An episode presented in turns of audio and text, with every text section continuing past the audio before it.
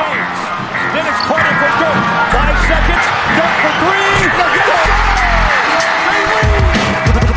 A zaj, nincs egyszer a végén, ha battog a spalding Minden nap élmény, blokkok és zsákok Na gyere megmutatom, ez NBA szerelem Keleten, nyugaton, robban a zaj Nincs egyszer a végén, ha battog a spalding Minden nap élmény, blokkok és zsákok Na gyere megmutatom, ez NBA szerelem Keleten, nyugaton Éjjó! Szép jó napot kívánunk mindenkinek! Ez itt a Dep City keleten-nyugaton podcast a mikrofonok mögött Zukály Zoltán és Rédai Gábor. Hey jó Zoli! Szia Gábor, sziasztok, örülök, hogy itt lehetek. Hát egészen elképesztő napok vannak mögöttünk, eh, ahogy arra lehetett is számítani, itt a draft és a free agent piac nyitása után két nappal, mi ezt most vasárnap délután rögzítjük, reményeink szerint vasárnap este már hallgathatjátok a podcastet, szóval körülbelül a dolgok 85-90%-a el is dölt, és az is izgalmas persze, ami még nem, de hát erről beszélünk ma, mielőtt bele csapnánk, azért elmondanám, hogy ma is van különleges támogatónk, mint két-három adásonként megszokhattátok, ez pedig a Menkév, talán hát az elmúlt fél évben, akik hallgattak minket, azoknak már nem kell bemutatni ezt a céget, amelyik gyakorlatilag és saját kis szentélyeket, saját kis hobbi szobákat, hobbi sarkokat alakít ki, és ezt teszi olyan kreativitással, amit Magyarországon én legalábbis még nem nagyon láttam, és szerintem ti se, és ezt ellenőrizhetitek is a menkév.hu-n,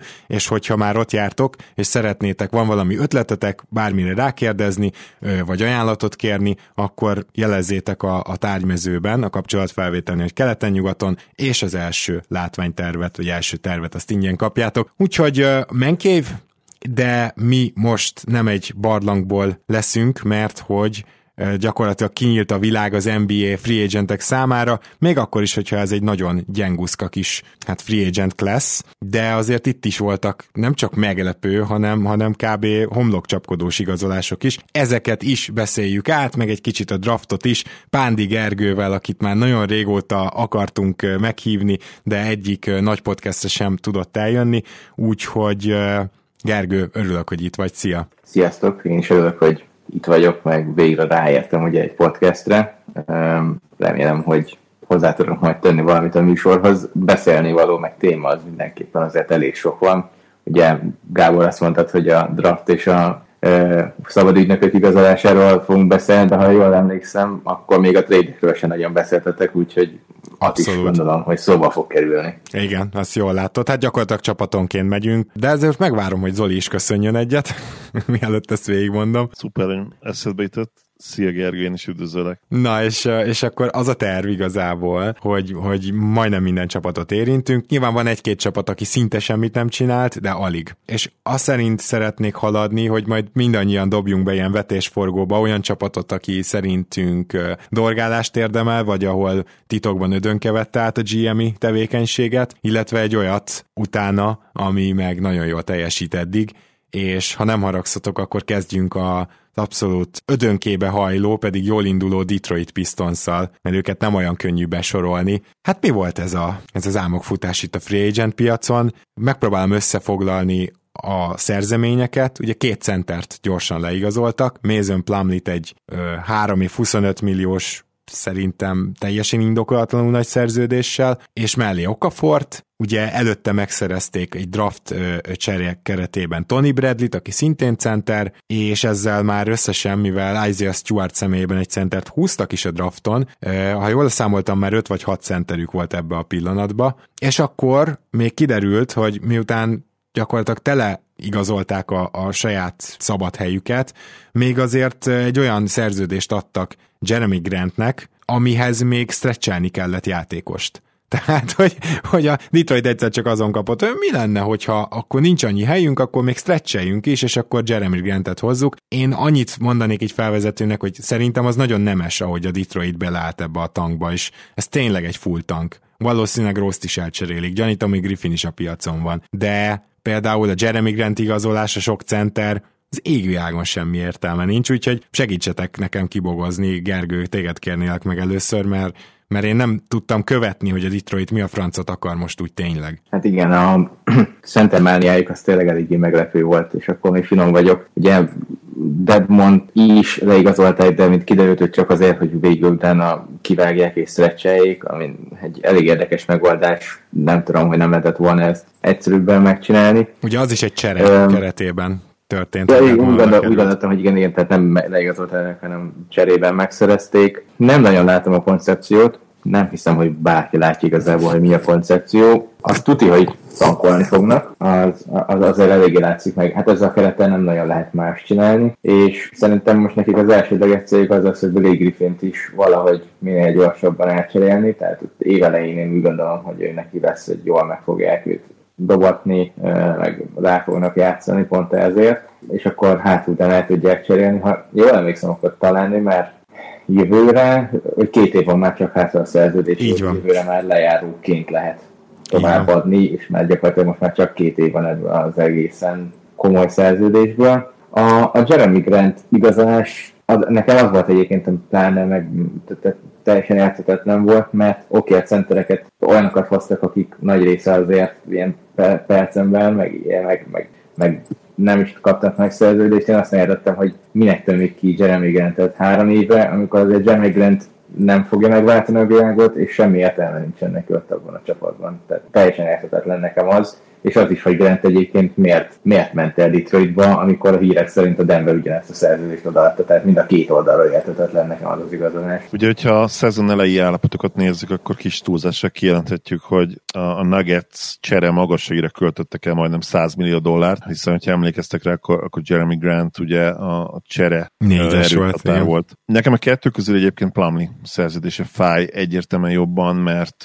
Grantnél meg, még megértem az upside-ot, hogy bele tudják látni azt a típusú játékost, aki megér majd 20 millió dollárt. Azzal egyetértek Gergőben szerintem sem fogja elérni. És válaszolva Gergő által feltett kérdésre, hát azért ment el Grant, mert első vagy második számú opció akart lenni. Nyilván, hogyha Blake Griffin marad, akkor erre esélye sem lesz, az első számú opcióra, illetve hogyha Derrick Ross nem cserélik el, akkor lehet, hogy a másodikra sem. De hogyha megtörténik ez a két csere, még azt is el tudom képzelni, hogy a kezébe adják a labdát, ami egyébként a tankot elég durván meglódítaná, ezt hozzáteszem. A Detroitnak egyébként a draftja nekem kifejezetten tetszett. A Sadik B igazolása az, az szerintem nagyon-nagyon jó lesz. Igazi jó kiegészítő ember lehet B-ből az NBA-ben. Több ilyen játékos is volt azon a környéken. Ugye előttünk vitték el pont egyel. Én Josh Greennek is örülök a Mavs szempontjából, de, de Sadik B azért még nagyobb upside-dal rendelkezik, azt gondolom. Úgyhogy ott, ott abszolút rendben van. Azt kicsit furcsálom, ugye, hogy végül elengedték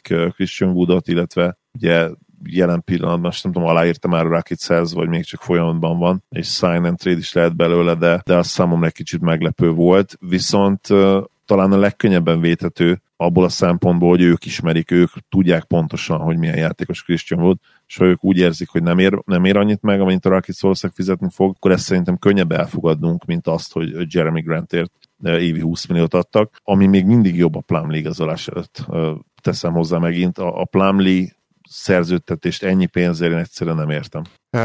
Csak hogy reagáljak, tehát hogy igen, én is értem ezt a Wood dolgot, csak az a problémám, hogy a Rakic nem adott neki sokat. Tehát, hogy három év 41, ugye emlékezhetünk, hogy mi az adásban, ilyen 3 év 70 fölött ö, ö, tudtuk őt elvinni, mert hogy például, ha egy Hornets ráment volna, na arra majd megint ki kell térnünk, ugye, hogy ők mit csináltak, de Hornets ráment volna, akkor biztosan jóval többet kell ajánlania. Szóval mit akarok ezzel mondani? Azt, hogy végül is miért igazolják le tulajdonképpen ö, ö, Jeremy Grantet? És ugyanezért kellett volna Woodot is leigazolni akkor már. Ö, azért, mert ezeknek a játékosoknak, hogyha elég teret adsz, akkor jó statisztikákat fognak hozni, és még hogyha nem is látod bele mondjuk azt, hogy a jövőben majd Jeremy Grant lenne bármilyen playoff csapat első vagy második számú opciója, ami elég nyilvánvaló, hogy nem így lesz, vagy mondjuk Woodba nem látod bele azt, hogy ö, megtanulja még azokat a dolgokat, amiket meg kell, hogy tényleg szuperjátékos legyen a jóból, akkor, akkor is meg tudod csinálni azt, hogy jó értéken elcseréled őket. És, és ezért nem értem, hogy Woodot miért engedték el, ugye ez egy and trade lesz, ahogy Zoli, te is mondtad, majd ez a nagyot utazó Trevor Arizával, hogyha jól emlékszem, e, illetve ugye Radni Magruder is oda kerül, de ez most mindegy is. A, amit még a drafttal kapcsolatban mondanék, hogy én az Isaiah Stewart történetet nem teljesen értem. Tehát ugye a 16. helyre becserélt a Pistons. Ebből lett azt hiszem, hogy, vagy emellett lett talán az a, az a kis keringő ott mm, a Clippers-szel, meg melyik is volt talán a harmadik csapat a Philadelphia-val. Mert ugye Luke Kennard, meg Semé ment Clippersbe, illetve a Filibe. Na de oké, okay, hogy becseréltek, de ugye ezért fel kellett adnia a Pistonsnak egy ilyen olyan firstöt, ami a végtelenség le van védve. Tehát nem is tudom, hogy 21-es vagy 22-es first test, de utána legalább 6-7 évig van rajta protection. Mint top 16, top 10, top 10, és, és tényleg nagyon sokáig, hogy, hogy ne kelljen átadni, és ezt megértem egy tankoló csapatnál, de olyan hosszú időre levédték, hogy már felmerül bennem, hogy mi van, ha esetleg jók lesznek? Mi van, ha tényleg betalálnak, és nem kell 6 évig tankolni, meg nem kell 6 évig rossznak lenni, hanem 3 év múlva hát nem, nem ezt várom, de a Kilian Hayes, nem tudom én, Szedik Bay páros, meg, meg, meg Seku, olyan kurva jó lesz, hogy, hogy a Detroit jó lesz, és esetleg szeretne egy közeli pikket elcserélni, hogy még jobb legyen, hogy bekerüljön a, a legjobbak közé. Na ezt nem fogja tudni, mert ez a pick, mondom, 6-7 évig le van védve, tehát egy, egy ilyen eszközt elvettek maguktól, ha végül mégiscsak jók lennének. Tudom, hogy ez csak ilyen kákán való csomókeresés, de nekem így nem tetszett, és úgy meg pláne nem, hogy mindenki azt mondta, hogy Isaiah Stewart kb. 1 per 25-nél is bent lett volna. Tehát az egy jó nagy reach volt. Nagyon-nagyon szerethetik őt, ami fényében meg azt nem értem, hogy miért igazoltak rá a nyakára 6 centert, úgyhogy nem tudom, tehát csak így kérdőjelé görbülve állok. Stuart ott annyira nem ismerem, viszont a Kilian Hayes pikre még akartam mondani, hogy az is nekem kifejezetten tetszik. Úgyhogy mondom, a draft az, az abszolút rendben van az én szemszögemből, de kicsit tényleg ez a Nix szindróma, hogy odavittek nagyon hirtelen rengeteg magas embert, és hát itt is majd azért kell cserélni, én azt gondolom. És nem tudom, hogy például Plumlee megint vissza kell hozzá térnem, mennyire lesz elcserélhető ezzel a, ezzel a mennyi 3 25 milliót kapott. Uh-huh. Ez, borzasztóan, borzasztóan sok egy, egy olyan játékosnak, aki Plumlee jelenleg, aki ugye egyáltalán nem tud triplát dobni, és az, az igazság, hogy bár mozgékony, de nem is nagyon teheted azt meg, hogy odarakod kis csatárokra, erőcsatárokra, tehát nem nagyon tudja lekövetni őket lábbal, vagy ha lábbal le is tudna, akkor egyszerűen nincs meg az a játék intelligencia benne. És hát támadásban meg abszolút egy dolgot tud csinálni az ember, hogy az berakja, borzasztó nagy tégla horogdobásában, tehát annál laposabbat és csúnyábbat szerintem nem láttok az NBA-ben centerek között, de lehet, hogy semmilyen poszton, olyan poszton se, ahol ezeket nem is kell tudnod dobni, borzasztó, borzasztó csúnya. Plumlee szerintem egy 5-6 milliós játékos maximum. Mm, igen, és ha nem három éves lenne ez a szerződés, hanem kettő, persze arányosan lejjebb víve a pénzt, akkor még azt mondanám, hogy talán elcserélhető lesz, de de ez a hossza sem nagyon mm, logikus számomra. Na, Gergő, dicsérjünk meg egy csapatot, melyik legyen az? Még dicsérni fogunk, még egy két dolgot szerettem volna mondani a, a Detroithoz. Egyrészt azt, hogy ugye nekem a Jeremy Grant igazolás azért sem tetszik, mert um, azon túl szerintem túl lett fizetve. A Szekudomboja és ugye a Sadik Bay, a két egyébként ugye két ilyen fiatal játékos, akit szerintem szeretnének beépíteni. Ugye elő kell fogja venni a helyet. Szekudomboja körülbelül ugye pont ugyanaz a játékos, mint ami Jeremy Grant, és bíznak benne, hogy jobb lesz. Csak ugye még mindig 19 évesen, egyébként nagyon komoly, hogy mennyire fiatalan kelt el. Még úgy fogja megkezdeni ezt a csonka szezont is, hogy még 19 éves lesz ugye egy napig. És nekem e, e, e, ez nem tetszik leginkább abban, hogy most meg kell egy Jeremy Grant. A másik pedig a Christian Woodos dolgokhoz, hogy azért az felvett szerintem bizonyos kérdéseket, amit mondott is Zoli, hogy, hogy ugye a Detroit tudja, hogy mi, mi mit tud, meg hogy milyen, milyen játékos, milyen munkamorállal, stb. És tavaly a New Orleans Pelicans is ugye őt kitette azért, hogy Jack Okafornak legyen hely, pedig ő már a New Orleans Pelicansben is 8 meccset játszott csak ugyan, de azon a 8 meccsen 18, 18 pont felett átlagolt, tehát láthatta a Pelicans, hogy ebben a srácban van spiritus, mégis ők is azt mondták, hogy nekik se kell. Aha. Szóval, hogy ez, ez nekem azért bizonyos kérdéseket felvetít Christian Wooddal kapcsolatban. Ennyit akartam csak még elmondani, és akkor egy olyan csapatról beszélünk, akik meg lehet dicsérni. Én akkor mondom a, a Phoenix stars akik szerintem egy nagyon jó uh, off-season hoznak össze. Uh, alapvetően ugye már kezdődött ez a Chris Paul cserével, ami nekem nagyon tetszett, és, és utána pedig a, az igazolásaik is tetszettek. Mindjárt mondom, hogy mit voltak pontosan, de ha Gábornak fel van írva, akkor akkor nyugodtan átveheted, mert... Uh, jó, hát én szerintem nagyjából ezt össze tudom neked foglalni. Ugye kezdődött a Chris Paul cserével, ezt uh, mindenképpen mondjuk el, hogy ott ugye Kelly Oubre is ment, és Rubio is ment, ami így idáig rendben is volt, de leigazolták, sőt, sőt, talán, talán menjünk először a drafttal. Ott ugye Jalen Smith-t uh, hozták. Na most azt hozzáteszem, hogy Smith szerintem egy kicsit érdekes húzás egy per tizen. Azok, akik akkor bent lettek volna, és viszonylag nagy nevek, azok közül. Nyilván Halliburton az, aki egyes, kettes poszton is bevethető, és szerintem úgy is hasznos lett volna, hogy ott van a két legjobb játékosa a Sunsnak. De nem is Halliburton miatt sajnálom, hanem az, hogy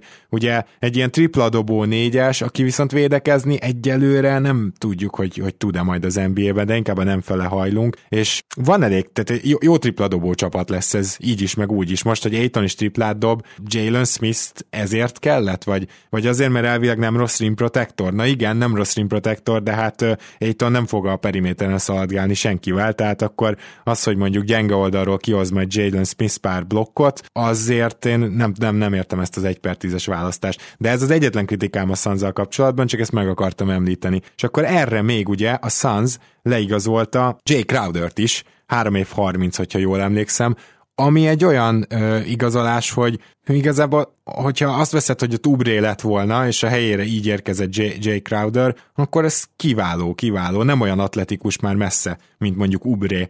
De ugyanakkor most azt láttuk, hogy mégiscsak tud triplát dobni, ha, ha, ha beáll mondjuk a Memphisi szintje és a Miami szintje közé, és valami 35%-kal elfogadhatóan dobja a triplát, de hozza a csupaszív játékát, ö, ö, és, és egyébként ő nem önző annyira, mint Memphisben nyilvánvalóan, de mondjuk úgy, hogy megpróbál beilleszkedni a csapatban, akkor, akkor ez megint csak egy, egy szerintem nagyszerű, nagyszerű döntés. Igazából nem nagyon van kivetni való abban, amit a Suns csinál, mert úgy döntöttek, hogy playoff csapat lesznek, és ezért nem csináltak baromságokat, hanem, hanem teljesen azt mondom, hogy, hogy láthatóan jó lépésekkel mennek e felé, és jelen pillanatban top 6 csapatnak tartom a suns nyugaton. Ez elég erős jóslat, én ebben még nem vagyok biztos, de lehet, hogy én is oda fogom őket majd venni.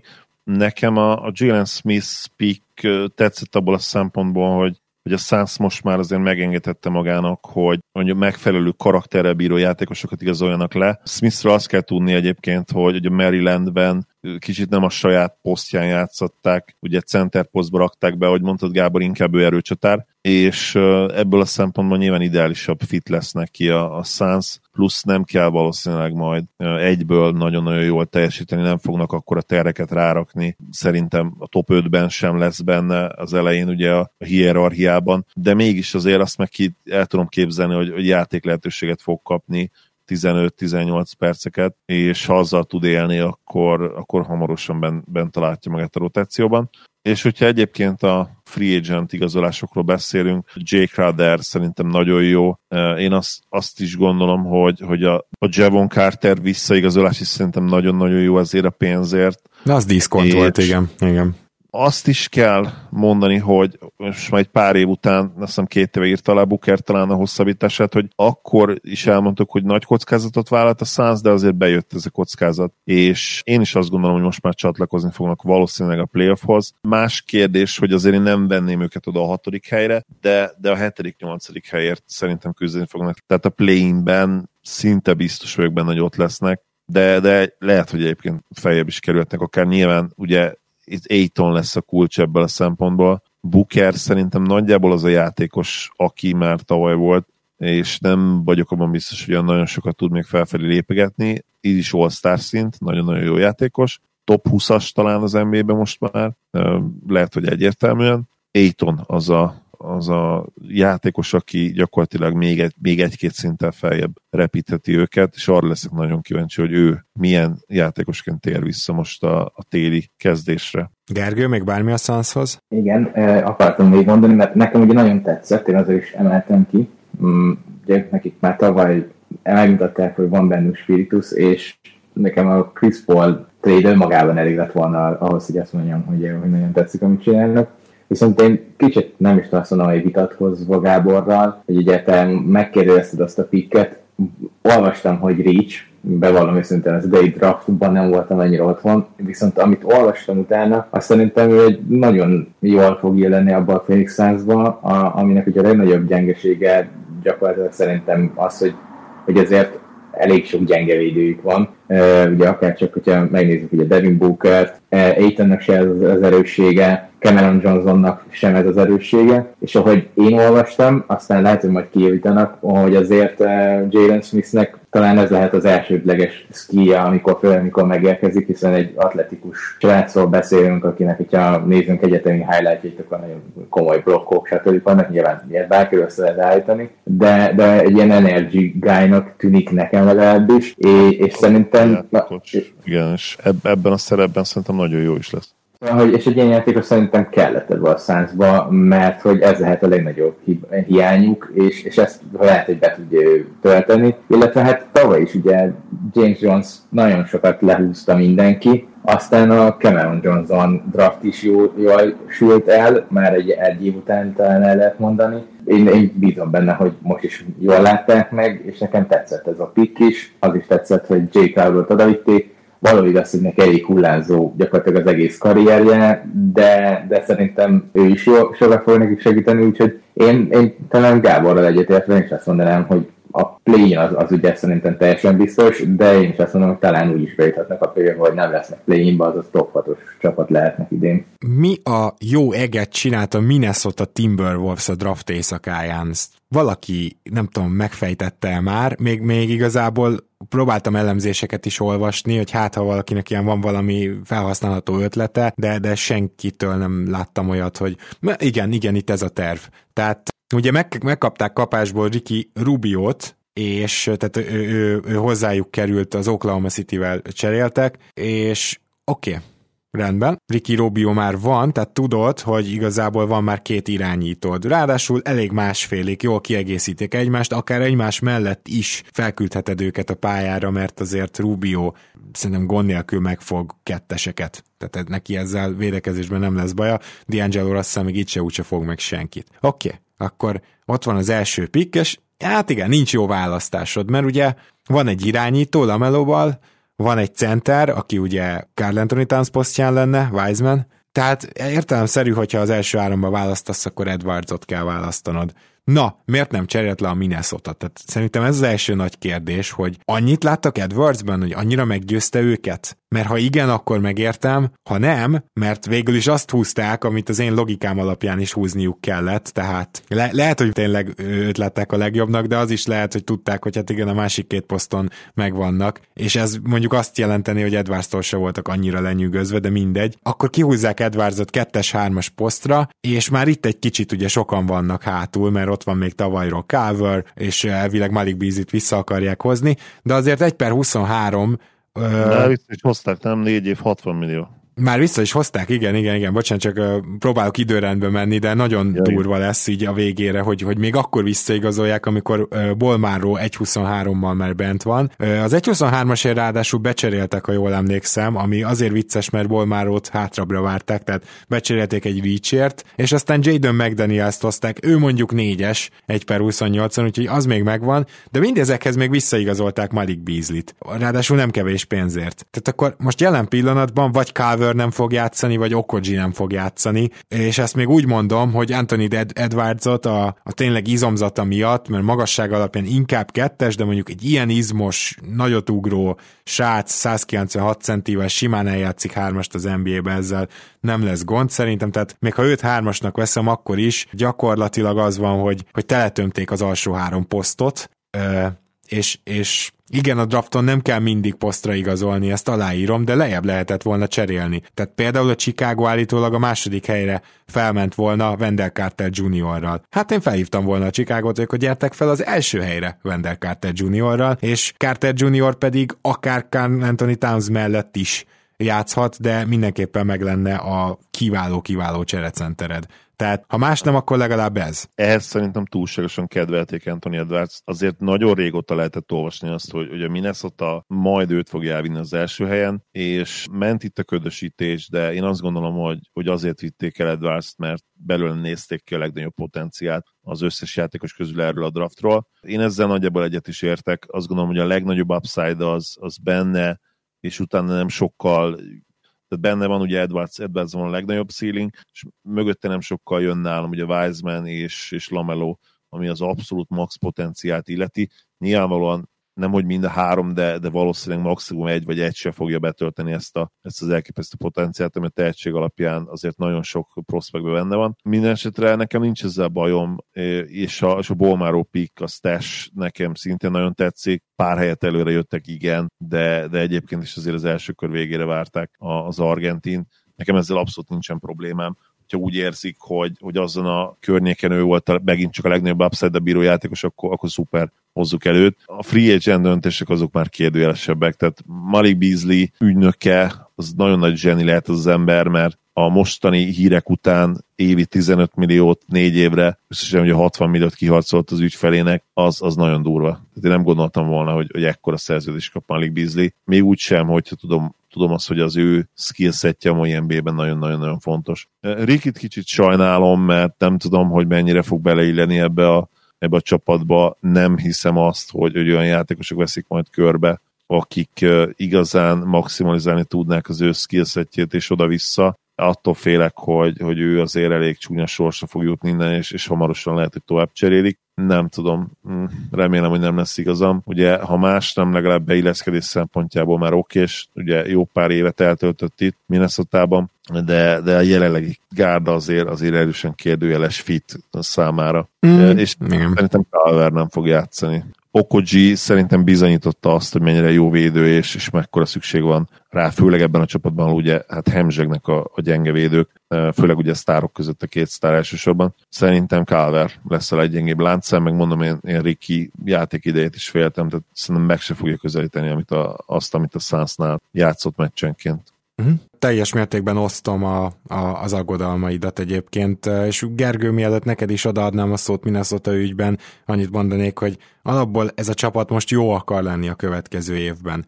És hogyha megnézed azt, hogy ehhez mi kellett volna, hát jó védők. Na, ebből nem sikerült. Talán Rikit mondhatjuk, de már ő se azért az a védő, aki volt négy éve akár. Tehát... Egyetértek, már, már messze nem az, igen. igen. Úgyhogy, úgyhogy mondjuk ez egy másik, amit ilyen irányultság szintjén is nagyon sajnálok, hogy akkor már, ha jó akar lenni a Minnesota, akkor miért nem ebbe az irányba ment el, és láthatóan nem ebbe az irányba ment el. Igen, a, a, a védők hiánya az, az mindenképpen felhozandó ellenük, amit Gábor pedig az elején pedzegette, hogy mit csináltak a draft éjszakán.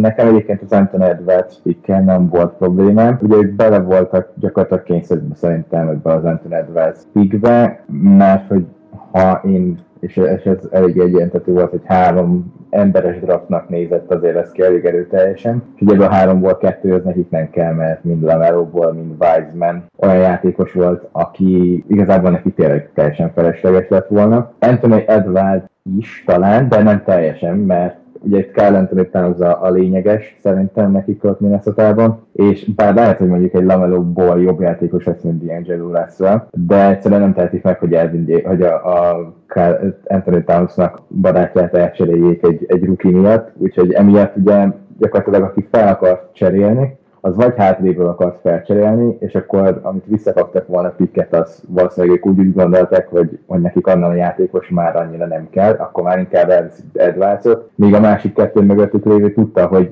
az ő pikiket nem fogja veszélyeztetni a Minnesota, hiszen ha mondjuk a, mindenáron ugye a Charlotte például Lamelo volt akarta, akkor ők maximum a Warriors-tól félhettek, de leginkább tőlük sem. Uh-huh. Tehát, hogy ugye emiatt ők ebbe bele voltak kényszerítve, viszont a Ricky Rubio trade-et azt, azt én sem értem, annak ellenére nem értem, hogy egyébként, hogyha önmagában azt a trade-et megnézem, ott az egy nagyon jó trade volt az ő szemszögből, hogy még ők kaptak ugye emellé két első köröst, a, és csak oda kell adni nekik még az 1 per 17-et, azt hiszem, uh-huh. az Oklahoma city és ők megkapták az 1 per 23-at, meg 25-öt, talán így rémlik. Tehát, hogy az, az úgy értékben az a trade szerintem az OKC részéről volt rossz, viszont a minnesota meg semmi szüksége nincsen Ricky Rubio-ra, és, és, és ez, ezért érthetetlen nekem, hogy miért kell, hiszen most ezzel azt érték el, hogy jövőre is uh, Rubio-nak a nagy szerződése miatt nem lesz semmi mozgásterük, uh, és ott lesz egy csereirányítójuk, aki, akinek igazából annyira lesz csereirányító szerintem, hogy, hogy amikor fent van a pályán, akkor is lehet, hogy nem is az ő kezében lesz mindig a labda. Aha. Tehát, hogy, hogy, hogy, hogy ugye neki pont az a lényege, hogy a kezében legyen a labda. Tehát azt se értettem, és egyébként Malik Beasley kitömését se értem. Ha nem lenne Anthony Edwards, akkor értettem volna, sőt, még akkor is értettem volna, hogyha nem lennének ezek a külső ügyei, de hát itt most jelenleg ott tartunk, hogy lehet, hogy a Malik Beasley nem fog játszani sem, hiszen amilyen ügyei vannak neki a pályán kívül, azok alapján lehet, hogy ő egy nagyon komoly átiltásnak és lehet, hogy nem csak a NBA-től való eltiltással számolhat. Szóval nekem az is egy olyan volt, hogy én inkább szabadultam volna a helyükben Beasley-től. Hiába adtak fel tavaly ezért egy első köröst, de én, én, nem tartottam volna meg, már csak azért sem, mert ott van Káver, meg Edvárt is a posztján. Na Zoli, dicsérjünk meg egy csapatot, mondj valakit. Akkor dicsérjük meg a Mavericks-emet. Jó, ennyire. király, király. Talán, talán a második nekem is ők jutottak volna eszembe egyébként a Suns mögött. Mert ugye a Mavericks hát már a draft éjszakáján is ilyen, ilyen hatalmas győztesnek tűnt, főleg a csere miatt, de egyébként szerintem a draft is elképesztően jól sikerült. Ugye a, a csere az úgy nézett ki, hogy Josh Richardson a Maverickshez került, és ezért igazából Seth Curry-t Seth Curry-t kellett feladni, és még a Max kapott egy pikket, ami a 2 per 36, tehát a 36. pick volt. Tehát szerintem ez óriási lehúzás, tehát értem én, hogy Richardson lejáró, és ezért volt az, hogy már nem lehetett annyira nagy értéket kapni érte, és, és Duck Rivers székre majd kitérünk, hogy a viszonylag egydimenziós shooterekkel körülvenni azt a párost, az mennyire jó ötlet, mert mindenki le van nyűgözve, én sokkal kevésbé, de ettől függetlenül Josh Richardson rohadt jó fit lesz, de ezt majd Zoli ti elmondjátok. Josh Green az, akit 1 per 18-on húzott a, a, a Mavericks, és egy, egy nagyon jó 3D prospect, tökéletes lesz John, Doncic mellé. Tyler Terry, egy nagyon jó tripladobó irányító, megint csak jó lehet majd meglátjuk, hogy pályán tartható-e, de ha Bareát pályán tudja tartani egyébként Carlisle, akkor szerintem itt nem lehet akadály, és még Tyler Bay a 2.36-on is szerintem egy, egy viszonylag jó pick. Tehát itt már, már azt mondom, hogy, hogy ez nagyon jól alakult, és akkor utána még apróbb cserékben ugye a Dallas, illetve igazolásokban és cserékben, a Dallas megszerezte egyrészt Ivondut, aki, aki egy tök atletikus wing, és szerintem így marha jó lesz, másrészt pedig James Johnson-t, mint egy testőrként Doncsics mellé, amivel összességében már azt mondhatjuk, hogy ez a Dallas, ez nagyon úgy néz ki, hogy, hogy egy egész normális wing rotációt tud úgy felállítani Doncsics köré, hogy ráadásul van egy csomó fiatal játékos, akit tesztelhetnek, és ha csak kettő bejön, az is már baromi jó. Hihetetlenül érdekes az, és itt hadd kezdjem, akkor én Gergő sem fog szerintem megsértődni, ugye az én csapatomra van szó. Hihetetlen érdekes az, hogy amikor megtalálod a franchise játékosodat, akkor hirtelen mennyire megkönnyíti az, hogy építkez köré. Ugye a Mavericksnek egy gyengéje van hosszú távon, a megfelelő mennyiség és minőségű wing játékosok. Na most mielőtt azt gondolnátok, hogy járadozni fogok most 5 percig, ez nem így lesz. Még nem tudjuk, hogy mennyire lesz úgy igazán jó ez a draft, illetve ez az FA piac Mavericksnek a jövőbe nézve, de azt tudjuk, hogy megtették a megfelelő lépéseket, amiket meg kellett tenni anélkül, és ez is nagyon fontos itt, hogy veszélybe sodorták volna a 2021-es nyarat, eh, amikorra ugye most már ténylegesen lesz egy, egy maximum helyünk, és nem kell szórakozni cserékkel. A Sixers szempontjából egyébként nagyon fontos, és itt kicsit rá is utalnék, említettem pár hete az egyik adásunkban, hogy a Simons és Embiid mellé egyszerűen kell egy olyan elit, de tényleg elit tripladobó kezdőbe, vagy legalábbis ugye a fő rotációba és a záró line ki nem ilyen 36-37, tehát ez a tisztelhető, vagy kicsivel átlag feletti százalékot tud hozni, hanem igenis ez 43-44 százalékos, ez a JJ Redick-szerű abszolút elit dobó. Valószínűleg ők is így gondolták, mert megszerezték ezt a játékost Seth Curry személyében. A Sixers egyébként szerintem az a csapat, amelyiknek a legnehezebb talán megítélni az off-seasonjét, illetve ugye a free agency hogy mennyire volt pozitív, vagy mennyire volt nem. Nem az, úgyhogy nagyon kíváncsi leszek a ti véleményetekre is, de visszautalva a Mavericksre, én ugye mind a kettő srácot, tehát a két első körös, nem bocsánat, ugye Tyler Terry nem az első körbe lett végül, tehát az első körös pikünket Josh Green, és Tyler Terry-t is ledraftoltam ugye a mock draftodásunkba, úgyhogy ezért is nagyon-nagyon örülök. Mind a kettő prospekt ott volt az én bordomon a tíz, ha nem is a tíz első játékos között, mert Tyler Terry-t azért nem raktam olyan magasra, meg igazából, ha őszinte vagyok, Josh Green se, de legalábbis a tíz leginkább kedvelt játékosom között. Nagyon sok highlightot megnéztem Tyler Terryről, stílusra, és itt nagyon szeretem kihangsúlyozni stílusra, tényleg hasonlít Steph Curryre, nyilvánvalóan nem várom azt, hogy akár meg is közelíteni a, a kétszeres MVP-t, arra nem, hogy minimális, de szerintem nulla esély van, de produktív, akár kezdőjátékos is lehet idővel majd, én azt gondolom Luka mellett. Ugyanez igaz egyébként George Greenre is, és valamilyen szinten egyébként igaz lehet akár Taylor Bay-re is. Mind a hárman olyan típusú játékosok, akik főleg Luka mellett lehetnek nagyon jók, és, és akiket támadásban jobbá tud majd tenni a szlovén. Ugye nagy számok törvényéről beszélünk, nagyon-nagyon valószínű, hogy kettő legalább nem fog bejönni ebből a három pikből, de ha egy bejön, akkor már azt gondolom, hogy jól jártunk. És nyilván nagy kérdés, és az jövő nyáron fog eldőlni, hogy, hogy mi lesz Josh Richardson személyével, mennyire válik be, szerintem nagyon-nagyon jó fit lesz, milyen szerződést adunk neki. James Johnson pedig, ahogy mondta, inkább ilyen testőrszerepbe lesz. Én azt gondolom, hogy azért Kárlány, mivel imádja a veteránokat, ilyen 12-15 perceket fog játszani meccsenként, de, de nyilván nem ő a mérleg nyelve ebben az új csapatban majd. Nagyon-nagyon elégedett vagyok, nem vagyok abban biztos, hogy már a 20-21-es szezonban komoly fejlődést látok a Mavericks-től, de elültettük úgymond azokat a magokat, mikből kinőhet majd valami nagyon-nagyon jó. Legalább egy ilyen nagyon szép kis bokor, de ki tudja lehet, hogy két fa is lesz ebből, vagy valami ilyesmi. Igen, egyébként a, a Dallasnak a draftjáról én csak jókat olvastam, a, a Terry Picket, azt mm, sokan már egy Steelnek is mondják, főleg azért, hogy Doncsis mellé mennyire jól fog illeni egy ilyen e, nagyon jó dobós rác, mint amilyen Terry. A Josh Richardson csere, az meg igazából tényleg, hogyha nem tudnánk, hogy a Sixers miért csinálná, akkor, akkor egy egyértelműen egy egy oldalú rablásnak mondhatnánk. Így volt logika a Sixers részéről, amit csináltak, de egyébként nyilvánvalóan, tehát azért Seth Curry nem ér egy Josh Richardson-t és egy második körös picket, egyáltalán nem ér ennyit. Önmagában a Josh Richardson Curry cserét is el lehet gondolkodni, hogy, hogy szerintem ott is a Josh Richardson felé hajlik a, a mérleg nyelve, annak így van értelme, de szerintem nincs. De, de egyébként igen, tehát eddig nem lehet belekötni a Dallasnak az off megtartották, sőt igazából, hogyha Josh Richardson nem hívja le a player option akkor, akkor ugye egy nagyobb cap space tartottak fel, mint ami eddig volt. Annak lehet szurkolni, hogy ne hívja le. 11 millió lenne egyébként jövőre, amit lehívhat Josh Richardson. Szerintem, ha nem sérül meg, akkor azért nem kell azon gondolkodni, hogy vajon ezt le fogja hívni, vagy sem, és hogyha, hogyha nem hívja le, akkor pedig lehet menni Janisra, aki ha nem ír le addig, akkor, akkor egy elég jó lehetősége lesz ott a is őt behúzni, hogy választ hallottuk. Szóval igen, amit elmondhatok, azt én is tartom.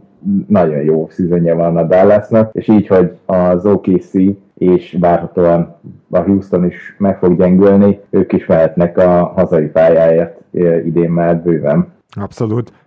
Zoli, egy ö, olyan csapatot mondjál, akinek nem egészen érted a ténykedését az elmúlt napokban. Nekem a Magic mindenképp az, tehát a, nyilván Michael Carter Williams soha nem volt a kedvencem, nem nagyon értem, hogy miért kellett visszavinni Gary Clark pont sem vagyok, tehát ő is egy olyan játékos, aki kb. semmit nem mutatott eddig.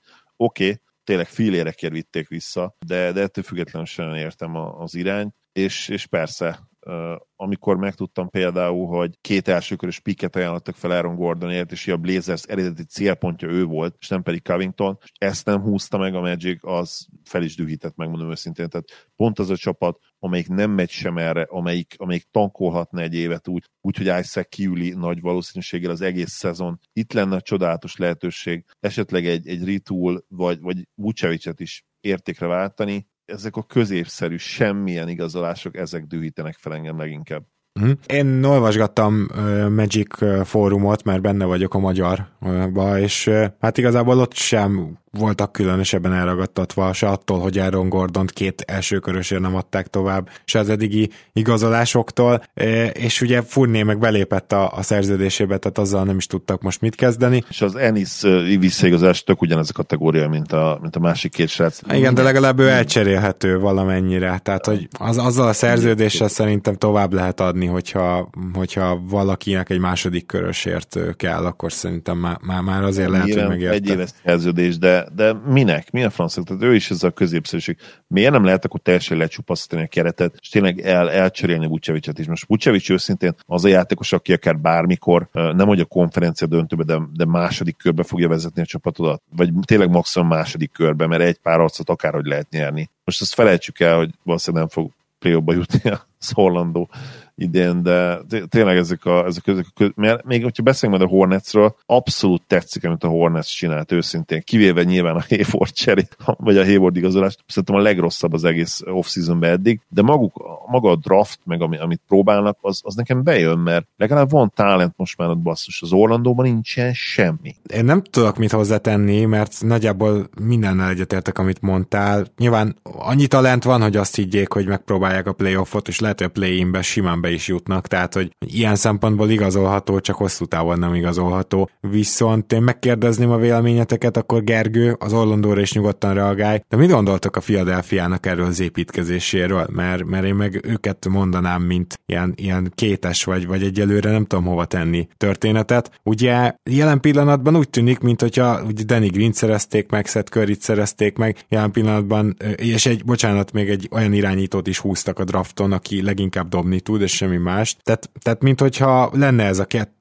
kettő embered, és akkor körülrakod őket shooterekkel, és persze ke- mindenhova kellenek shooterek, és tök jó, bár Danny Green nem tudom még mennyire számít annak, de az alapszakaszban azért csak-csak, hanem, hanem a kérdésem az az, hogy hol marad az az egy ember legalább, mondjuk az a Derrick Rose, bár érte még cserélhetnek, aki, aki le is tudja ütni a labdát, és nem is fognak róla 8 méterre védekezni, mint Simonstól. Tehát ez azért egy nagy kérdés, hogy ez szerintem egy, hogy is mondjam, sürgetőbb szükséglete volt a Philadelphiának, mint az, hogy itt most, e, hogy itt most triendi játékosokkal rakják körbe a, a két sztárjukat. Gergő, mit gondolsz erről? Először azért akkor én is mondok pár szót az Orlandóról, tőled csak pár szó lesz. Én csak annyit, mert arra akartam kitérni, hogy a két dolog, amire bízhatnak, az egyrészt ugye Okeke, aki jövőre elvileg bemutatkozik ténylegesen, és elvileg nem, nem csak elvileg, hanem gyakorlatilag is, mert hogy úgy tervezi mindenki, illetve Cole Anthony,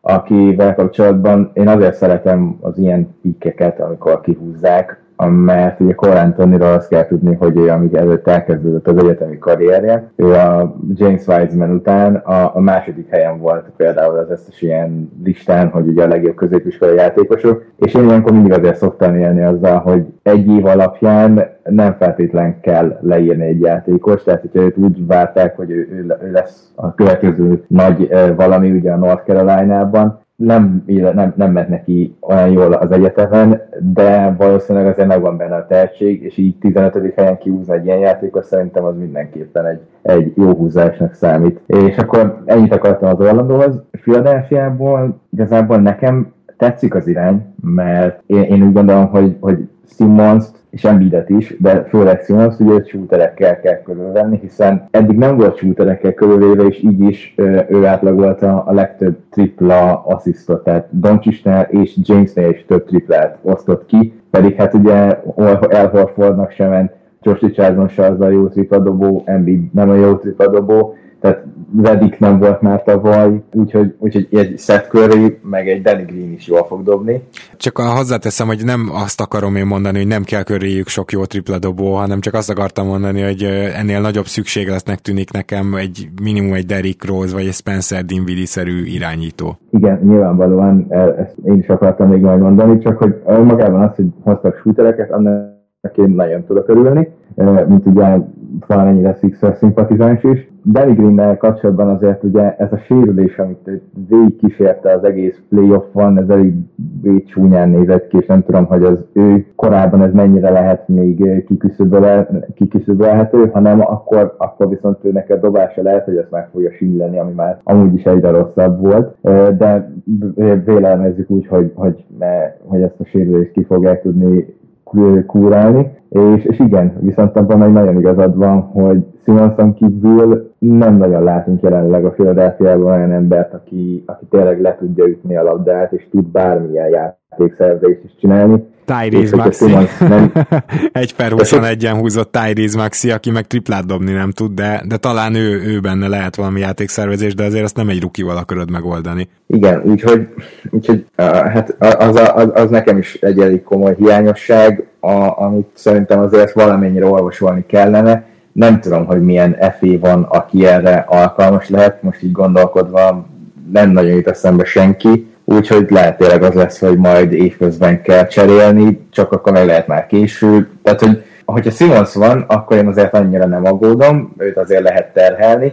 A, a shooterek miatt örülök, de nyilván azért kellene valaki, aki tudja kicsit um, a Simons nélküli perceket is megoldani, mert, mert tavaly ez volt Richardson, de, de hát azért az is egyébként elég szarul nézett ki. Zoli, Fili? Azért nehéz megítélni alapvetően a Sixers off mert akik jöttek, azok nagyon-nagyon jó fitek, és potenciálisan akár mindketten kezdők lehetnek. Most elsősorban nyilván a kettő periméter játékosra gondolok, Danny Green és Seth Curry is engem nem lepne meg, hogyha mind a ketten a kezdőben találnak magukat, hanem is feltétlenül a szezon legelején, de később. Még visszatérve ugye a Dakra, ő fontos lehet majd Tobias Harris újraélesztésében, úgymond, ugye a legjobb évét eddig az ő kezé alatt játszott, nyilvánvalóan jól ismeri őt, és uh, ugye a vicces igazolás értelem is maga az igazolás vicces, mert olcsón találtak egy, egy elég jó ilyen vészmegoldást arra az esetre, hogyha Embiid kidőlne, ugye a Dwight Howard személyében, de Dwightnek a tweetje az szenzációs volt. ugye kitweetelte, hogy hát aranylila a vérem, meg biztos, hogy maradok, vigyétek el, biztos vehetitek ezt. Épp csak egy fotót nem posztolt mellé, ahol csokolgatja a Lakers címert. Igen, azt, azt szépen fogta és aláírta a Phineas, úgyhogy de dwight nem is számítottunk más. Tehát e, az a játékos, aki mindenféle manipulációt és fenyegetést megtett akkor, amikor még volt hatalma a ligában, attól tényleg nem lehet másra számítani. Jelen pillanatban nyilvánvalóan már minimális hatalma van a, van a ligában, vagy inkább én most ezt nem is hatalomnak nevezném, hanem hírneve. Hírneve az még van, de tényleges hatalma már semmi. Ennek ellenére olcsón nem olyan rossz vész megoldása a Sixers gárdájának, amelynek összességében én azért tudom pozitívra értékelni az off-seasonjét, mert tényleg rájöttek arra, hogy nem csak hogy dobás, de elit dobás kell a két sztárjuk mellé, és hogyha olyan line tudnak találni, ahol Danny Green és Seth egyszerre lehet fent, és tényleg védekezésben is jó, akkor egész pofás gárda lehet újra a Sixers, amely ugye hát egy elég rossz évet produkált, és, és nagyon csúnyán visszaestek az az előttihez képest, amikor úgy nézett ki, hogy, hogy tényleg időkérdése az, hogy, hogy ez a csapat minimum döntőbe jut, de, de ott már a bajnoki címet is betippeltük neki. Azért ne felejtsük el, hogy nagyon-nagyon korán, főleg akkor, hogyha kiveszik ugye Embiid két kihagyott szezonját karrierje elején, és Simons ugye szintén egy teljes szezonját, ha ezt leszámítjuk, akkor ők nagyon hamar odaértek azért a csúcs közelbe, és nem véletlenül, mert elképesztő tehetség mind a kettő. Ha valahogy ez Doc össze tudja rakni, és főleg talán inkább a segédedzői, és úgy, úgy működ, ő pedig ugye motivál, amire a legjobb. Ha Harris megtalálja önmagát, akkor, akkor ez a Fili egy nagyon-nagyon-nagyon veszélyes csapat lehet, és akár én top 7-8-ba is odaraktam őket az teljes NBA-ben, tehát nyugatot is beleszámítva ami hát nyilvánvalóan nem volt igaz azért tavaly, de most megint visszatérhetnek úgymond a, a liga elitbe. Hát ahogy én mondtam, én mindaddig, amíg nem szerzik meg ezt a ö, védelmet bontani képes irányítószerűséget, addig teljes szkepticizmussal kezelem, tehát ö, én, én egyelőre nem vagyok ilyen bizakodó, ö, bár te is inkább csak feltételes módon fogalmaztál, de most hagyd dobjak be egy csapatot, akit meg kéne egyelőre dicsérnünk szerintem, ez pedig a Sacramento Kings és lehet, hogy igaz, inkább csak szerencsés ez az egész történet, viszont az, hogy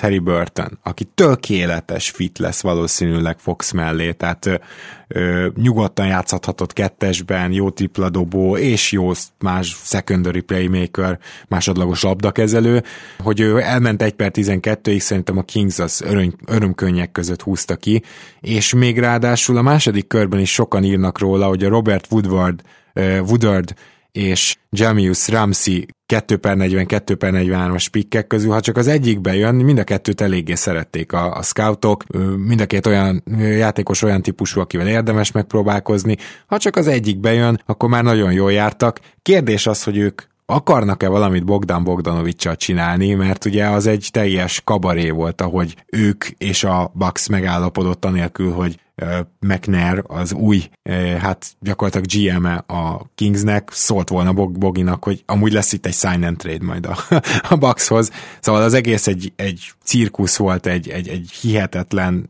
esemény, ami ráadásul felkeltette a tampering miatt az NBA érdeklődését is, mert hogy ez mégiscsak akkor hogy van.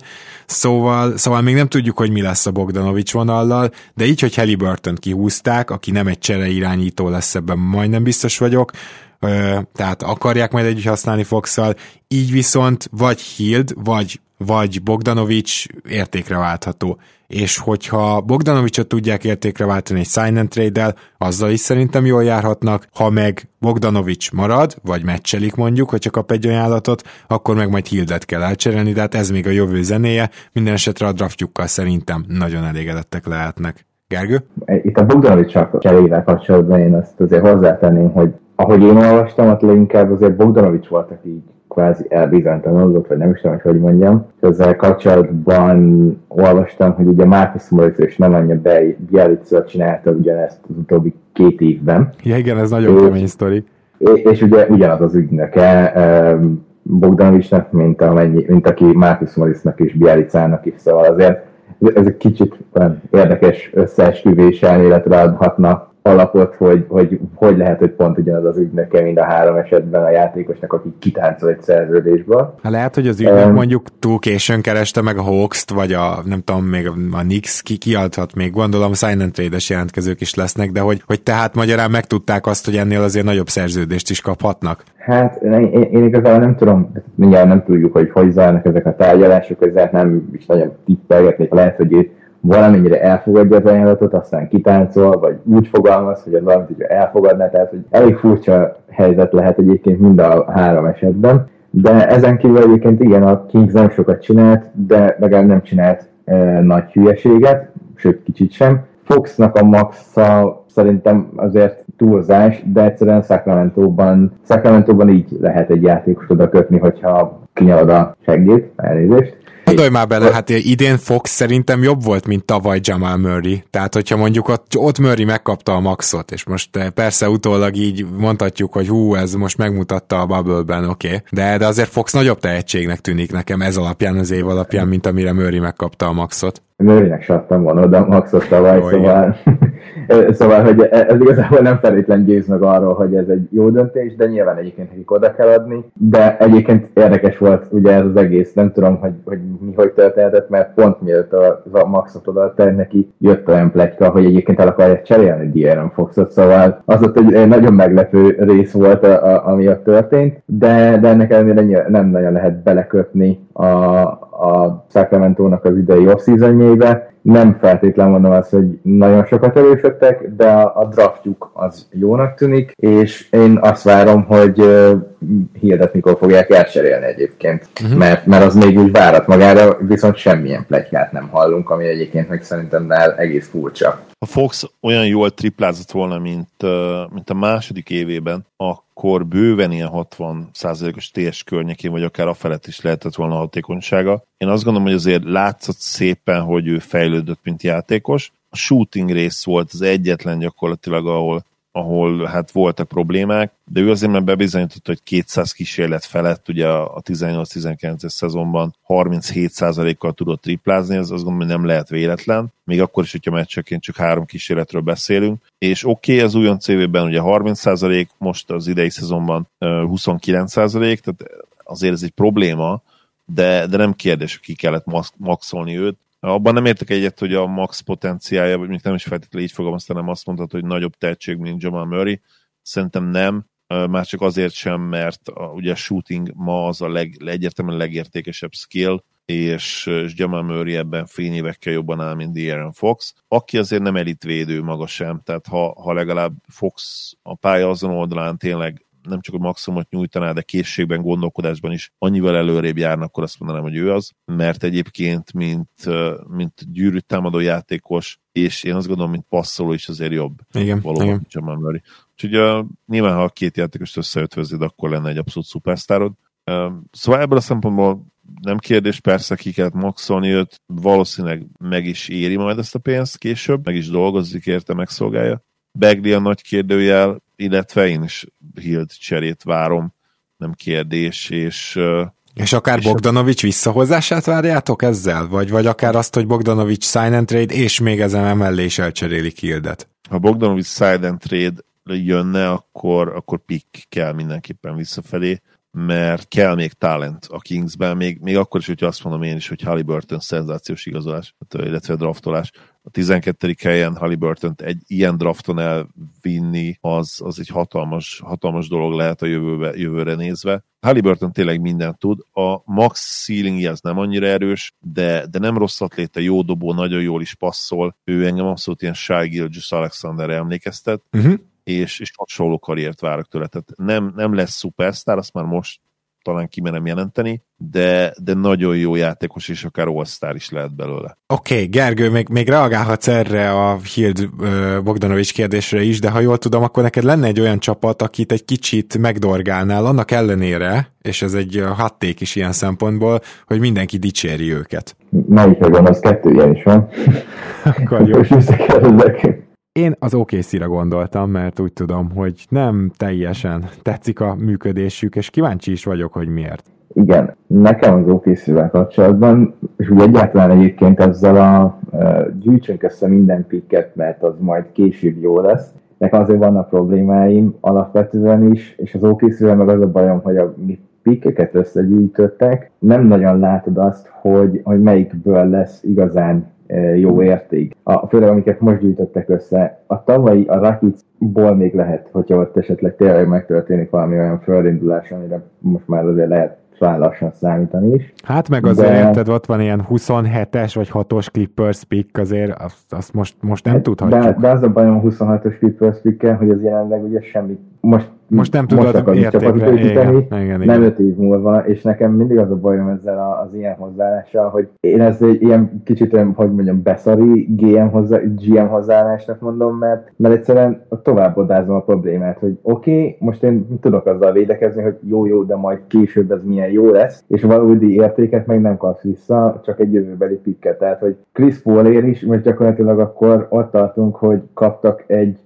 Ricky Rubio-t, akit már egybe beváltottak, és e, elcserélték egy szerintem rossz trade-ben, mert ők adtak két pikket plusz egy Ricky Rubio-t azért, hogy hat helyen menjenek feljebb, ami szerintem egy brutális túlfizetés. Aztán ugye ott volt a Danny Green, akit megkaptak a Schröder cserében, őt odaadták, az OK, odaadták egyből ugye a Philadelphia-nak egy jövőbeli jó védett pickert, és átvették a borzasztó szerződésen lévő Horfordot, és valójában megint az van, hogy Danny Greenért például ott önmagában is tudtak volna egyébként egy idei beváltható picket is szerezni. A Kelly Oubre Jr. odaadták a semmiért, tehát hogy én értem, hogy akarunk rosszak lenni, meg akarjuk azt, hogy jövőbeli pikeink legyenek, de azzal, hogy csak pikünk van, azzal nem fogunk semmit se elérni szerintem. És nekem ez a fő problémám ezzel most, amit az OKC csinál, hogy leépítették teljesen a csapatot, és van egy csomó pikjük, de nem látom azt, hogy, hogy ebből a pikekből szerencse nélkül, hogy lesz csapat, mert jelenleg most már ugye csak Shai Gilgis, hú, Shai Gilgis Alexander van, és semmi más ez a csapat jelenleg egy emberből áll szerintem, és van egy csomó pikjük, amikből vagy lesz valami, vagy nem, és arra és lehet tankolni, amit lehet tankolni, de az meg megint egy nagyon nagy szerencse kell hozzá. Szóval, hogy nekem azért az, hogy Paul George-ból és Russell Westbrookból odáig jutottunk el, már egy teljesen leépített keretünk, és bízunk benne, hogy a többi csapat szar lesz, és akkor jók lesznek a pikénk, az nekem nem feltétlen akkor a dicséretre méltó dolog.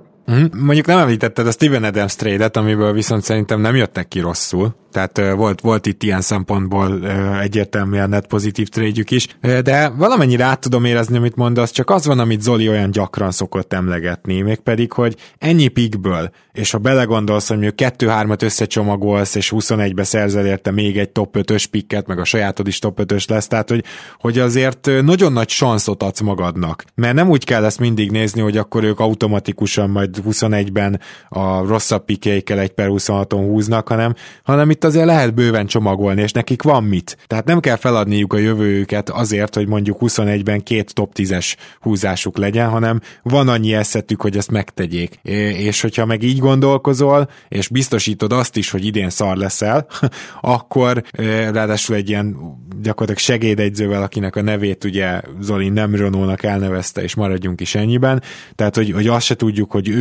mennyire lesz jó egyző, tehát egészen biztosítottad azt szerintem, hogy, hogy most rossz legyél. Ez végül is a tankolásnak a, a hinkiféle útja, azt gondolom, amit csinál Presti most, és nem, nem biztos, hogy ez ebből rosszul jössz ki, mert, mert ugye azzal érvelsz, hogy oké, okay, a pikkektől önmagában még nem épített fel a csapatod, de tényleg sok pikked van, és tényleg jól sáfálkodsz velük, és jó, jó pozíciókban, jó prospekteket próbálsz ki. Elég, ha kettőbe jön mondjuk a nyolcból a következő három évben, érted? És akkor van két sztárod, vagy akár szupersztárod. Szóval azért szerintem védhető ez valamennyire. Gondolom, Zoli, te is egyetértesz ebben. Mindenképp pikből én azt gondolom, hogy soha nem lehet elég, amíg használod őket, mert a, ugye a Celtics példája jut mindig eszünkbe, és ő miattuk született meg a, remélem, hogy elhíresült két seggel egy lovat megülni mondás, ugye a keleten-nyugaton belül.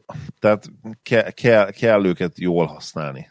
Nem lehet az, Nyilvánvalóan nem, az sem működhet, hogy most itt 12 darab elsőkörös pikket el is használnak, és ledraftolnak a következő 6 évben 13 nem is most lehet, hogy 15 van nekik, most már ledraftolnak 15 elsőkörös játékos, tehát nyilván ez sem működhet. Így van. Amikor van talent drafton, akkor össze kell szépen őket pakolni, és, és ha épp az évben egyébként önerőben nem jutott el oda, akkor szépen felcserélni és ledraftolni. Illetve amit még lehet, és ez, ez erre nagyon-nagyon jó, hogy egy drafton is akár, ugye vannak olyan rohadt erős draftok, ahol a top háromból mind a három játékost akár generációs játékosként várjuk, vagy játékosnak várjuk. Most ha lesz egy ilyen draft a következő években, az OKC megteheti azt, lehet, hogy lesz önerőből is egy borzasztóan rossz pikje, mert borzasztóan jó pikje egy borzasztóan rossz év után, mondjuk a második helyen, és megcsinálják azt, ha mondjuk a, a top 1 akkor egy, egy kiemelkedően korszakos játékos, akkor felcserélhetnek érte, vagy ha kettő nagyon jó játékos van, akkor megpróbálják azt is, hogy, hogy mind a kettőt elhozni egy drafton belül, és, és gyakorlatilag azzal megvan az instant rebuild. Uh-huh. Főleg, hogy ott van még azért Sá is, akiből szerintem tényleg egy nagyon-nagyon jó játékos lehet idővel, már lehet, hogy most is az. Ja, én abszolút ezen a vonalon vagyok szintén. Gergő, egyrészt válaszolhatsz is nekünk, de másrészt pedig lenne olyan csapat is esetleg, akit még megdicsérnél. A, a pikkek begyűjtésével nekem sincsen problémám, nem is arra mennék ki, csak amikor csak kizárólag a pikkeket vesztek elő a trédekben, nekem az, az a megúszós csere egy kicsit, tehát például amikor Ságy na, megyünk SGA, mert nem tudom kiejteni. Okay. Amikor őt megkapták, akkor ott legalább volt egy fiatal. Ugyanígy, mint amikor a Davis cserében, mikor átment Lonzoból, átment Brandon Ingram és átment Josh Hart, akkor legalább volt három fiatal játszható, játszható játékos. Itt ugye most nekem például Kelly Oubre odáig tetszett, hogy a, a, a Paul cserében ugye Oubre lett volna ilyen, hogy ő egy, egy viszonylag fiatal, és még akár lehet belőle később is egy jó játékos, csak hogy egyből tovább cserélni, én e-, ezt nem értettem például, meg hogy miért nem arra mennek rá, hogy akkor kapjunk egy nyers tehetséget, aki még nem fog idén semmi igazából előnyére jutni az okc tehát nem fogja a tankot rontani, de legyen egy nyers tehetségünk is, illetve legyen pikk is. Tehát csak a pikkekkel, hogy ha csak pikket gyűjtünk, nekem az nem tetszik. Az, hogyha pikket és fiatal potenciállal rendelkező játékosokat, az nekem elfogadható, sőt az az, az, az amit én is követendő példának veszek egy ilyen rebuildben lévő csapatnál. És akkor menjünk olyan csapatra, akit én megdicsérnék, ugye azt mondtad most... Igen, de én azt remélem, hogy a lakers fogod mondani. Én, az, én nekem egyébként nincsen bajom a lakers én azért nem mondom a Lakers, mert az én számból ez nem hangzik jól, Úgyhogy én mondok egy másik csapatot, és akkor majd dicsérem meg más először a lakers meg beszállok, és mondom, aki nekem talán a legjobban tetszik, az a Miami Heat, aki az eddig is ugye tavalyi döntős csapatát úgy tudja erősíteni, hogy megmarad a nyári flexibilitás, és nekem nagyon tetszik az amino igazolás, nagyon tetszik a amino helyett egyiken Harkless igazolás volt, Igen. ha nagyon tetszik a Harkless igazolás, tetszik a Bradley igazolás is, és a draftjuk is nagyon tetszett, illetve az is, hogy Dragic úgy tudtak megállapodni, hogy Dragic is örüljön, és a Miami is örüljön. Tehát, hogy nekem nagyon tetszik az ő nyelvük. Mm, igen, én azért, azért nem akarok ehhez mit hozzátenni, mert pontosan elmondtál mindent, amit a Miami-ről gondolok. Igazából nem nagyon hibáztak, és megmaradt a cap space Antetokumpóra, amire lehet, hogy ők a legesélyesebbek, nem tudom, nyilván én Toronto Zoli Dallas Druckerként azt szeretnénk, hogy ez ne így legyen, de ki tudja. A legtöbb plegykát, és olyan nem csak feltétlenül plegykát, hanem mondjuk ilyen fél komoly, vagy akár komolyabb forrásból jövő hírt, a legtöbb ilyet a hittel kapcsolatban hozták le. Igen. Mint potenciális célállomás. Úgyhogy ha ezeknek hiszünk, akkor valóban lehet, hogy konstatálnunk kell, hogy a hitre van a legnagyobb esély, amennyiben elhagyja a Bucks természetesen. És beszéljünk akkor a Lakersről is egy kicsit, mert hogy ott meg ugye elég egyértelmű volt, hogy pár játékos távozni fog, szeretné úgymond learatni a babérokat, Rondó egyértelműen ezért kaphatott még egy viszonylag nagy szerződést a playoff teljesítménye után, és ugye az Atlanta ezt meg is tette, majd rájuk is kitérünk, hogy ők vajon egészen pontosan mit is csinálnak, de azért nagyjából azt mondhatjuk, hogy a, a lehetőségekből kihozta a maximumot a Lakers, nem srácok? És akkor majd itt Zolit kérdezem először, hogy nehogy itt elfogultsággal vádoljuk Gergőt, de szóval én úgy érzem, hogy mind Schröder, mind Harrell olyan erősítés, akiben persze látod a, a problémákat, de látod az előző ö, ö, hát kiegészítő személyzetben is, de Schröderbe talán még több is lehet, főleg egy alapszakaszban, mint Rondóba, szintén alapszakaszban még talán több is lehet Harrelbe, mint bárkibe, aki centerbe volt, és készítít meg sikerült megtartani egy olyan szerződéssel, ami, ami teljesen vállalható azok után, hogy a harmadik legjobb játékosuk volt gyakorlatilag. Tehát igazából persze elvesztették Bradley-t, elvesztették Green-t, elvesztették Howardot, és kit hagyok ki, Gergő? Várjunk. Szóval, szóval szerintem senkit. Uh-huh. Most én is gondolkodom. Egyelő, egyelőre még ugye a Rondo Bradley, uh, Howard. Ja, Rondót, igen, igen, igen, igen, igen. Igen. Rondot nem mondtad? Akkor, Rondot nem mondtam. Őt, akkor őt hagytad ki. Igen. Igen. Jó, de, de, hogy, de hogy tulajdonképpen azért nagyjából sikerült legalább szinten tartani ezt a keretet, ami nem volt kis szó, hiszen, hiszen mint mondtam, többen learadták a babérokat az előző szezon után. Nekem a szinten tartás az addig volt érvényes, amíg KCP-t vissza még. Most már azt kell mondjam, hogy a, legalábbis a max potenciált illetően kicsit még jobbak is lettek. Na most az más kérdés, hogy hogy az addig vezető út, tehát a max potenciálig vezető út viszont lehet, hogy rögösebb lesz. Mert még tavaly, illetve a tavalyi Lakers ugye elsősorban a, a kohézió, a szinte tökéletes és meglepően tökéletes kohézió, és a védekezés jellemezte, és tulajdonképpen azt, amit Gergő is egyet fog ezzel érteni, hogy ed, ettől voltak igazán különlegesek. Mert önmagában LeBron és AD azt tudtuk, hogy lesz egy jó támadójáték, ha már ők ketten pályán vannak, de nem gondoltuk szerintem, és senki nem gondolta, hogy ennyire jó lesz a csapategység, a kohézió és a védekezés. És most a, az idei szezonra a támadójátékok max potenciálja az egyetemen nőni fog, hiszen ott van ugye Schröder, és Herel, akik eh, hát nem akármilyen játékosok, hanem két gyakorlatilag eh, év, év hatodik emberéről beszélünk. Tehát egy olyan, olyan eh, talentum szintről, ami egyértelműen hiányzott az előző évi Lakersból. Viszont azt is meg kell mondani, hogy az ő habitusuk, a stílusuk az nem feltétlenül olyan, ami a tavalyi Lakersben nagyon beleillene, vagy beleillett volna. Wesley Matthews egyébként, akit szintén ugye le tudtak igazolni Bagóért, már ilyen típusú játékos egyértelműen, és szerintem ő azt a szintet, amit Green hozott tavaly, ami valljuk be egy végtelenül inkonzisztens szint volt, azt mindenképpen tudja majd hozni. Szóval amíg ott volt Wes, Harrell és Schröder, addig én azt mondtam volna, hogy nagyjából ugyanott vannak, de így, hogy vissza tudták hozni KCP-t, így a max potenciáljuk legalábbis egyértelműen még magasabbra került, és ha össze tudják ezt rakni úgy, mint a tavalyi csapatot, ami egyébként nem feltétlenül egy, egy magától értetődő dolog, mert ezt én nagyon sokszor elmondtam, és meggyőződésem, hogy ezt évről évre kell mindig újra megcsinálni. De azért, mert egy csapatnak tökéletes a kohézió és a csapat egysége egyében, az nem feltétlenül jelenti azt, hogy a következő évben is az lesz, főleg, ha vannak ugye változások, ami a Lakersnél azért volt most bőven. Összességében nagyon-nagyon jó off-season, nagyon-nagyon jó free agency, ha nem is csillagos ötös, de, de egy ilyen ötös e, egyszerű, relatív ötös, ugye ez az A osztályzat. Ha nézitek az online draft és free agency osztályzatokat, akkor ezt fogjátok látni a Lakersnél egy ilyen A, az A plusz lenne ugye csillagos ötös, és az A mínusz az meg az ötös alá. Őket be lehet lőni erre az ás szintre, ami nagyon-nagyon jó, én azt gondolom, és hát lehet, hogy már csak LeBron iránti tiszteletből is az első számú favorit helyére oda kell raktunk őket, legalább mondjuk az első hónap végéig. Aztán majd meglátjuk, hogy mennyire veszik komolyan a, a, az alapszakaszt, hogy mennyire játszik LeBron, mennyit játszik, ha játszik egyáltalán, vagy mondjuk kiüli az első két hetet, őt ismerve én nem hiszem, hogy ki fogja ülni, hiába fenyegetőzött ez, illetve ő nem is fenyegetőzött ezzel, bocsánat, hanem csapattársa mondta azt, hogy szerinte ki fogja ülni. Nem látom magam előtt. Összességében tényleg csak, csak pozitívum de ezt hozzá kell tenni, hogy lesz azért munkája LeBronnak és a többieknek azzal, hogy, hogy újra összehozza ezt a csapatot, ugye, hogy tavaly ez sikerült. Igen, illetve én talán még a mélységet említeném, hogy ez egy kicsit azért még kevesebb lett, és eddig sem volt egy mély csapat a Lakers, tehát ez még érdekes lesz, mert most egy nagyon egészséges év után vannak, és egy nagyon egészséges alapszakasz után. Atlantáról mit gondoltok, mi, mit csinálnak? Tehát úgy tenném fel először is a kérdést, mert például a Chris Dunn igazolás tökre tetszik, érted? Ez egy védődémon az a gyerek, egytől háromig bármit fog, jó besegítő védő is, tehát hova máshova nem Trae Young mellé igazolnád le, két év, 10 millió tök jó. Rondó is érthető, vagy olyan csereirányító, aki mostanában már láttuk ugye azt, hogy akár még egy triplát is bedob, de rengeteget taníthat is Triangnak.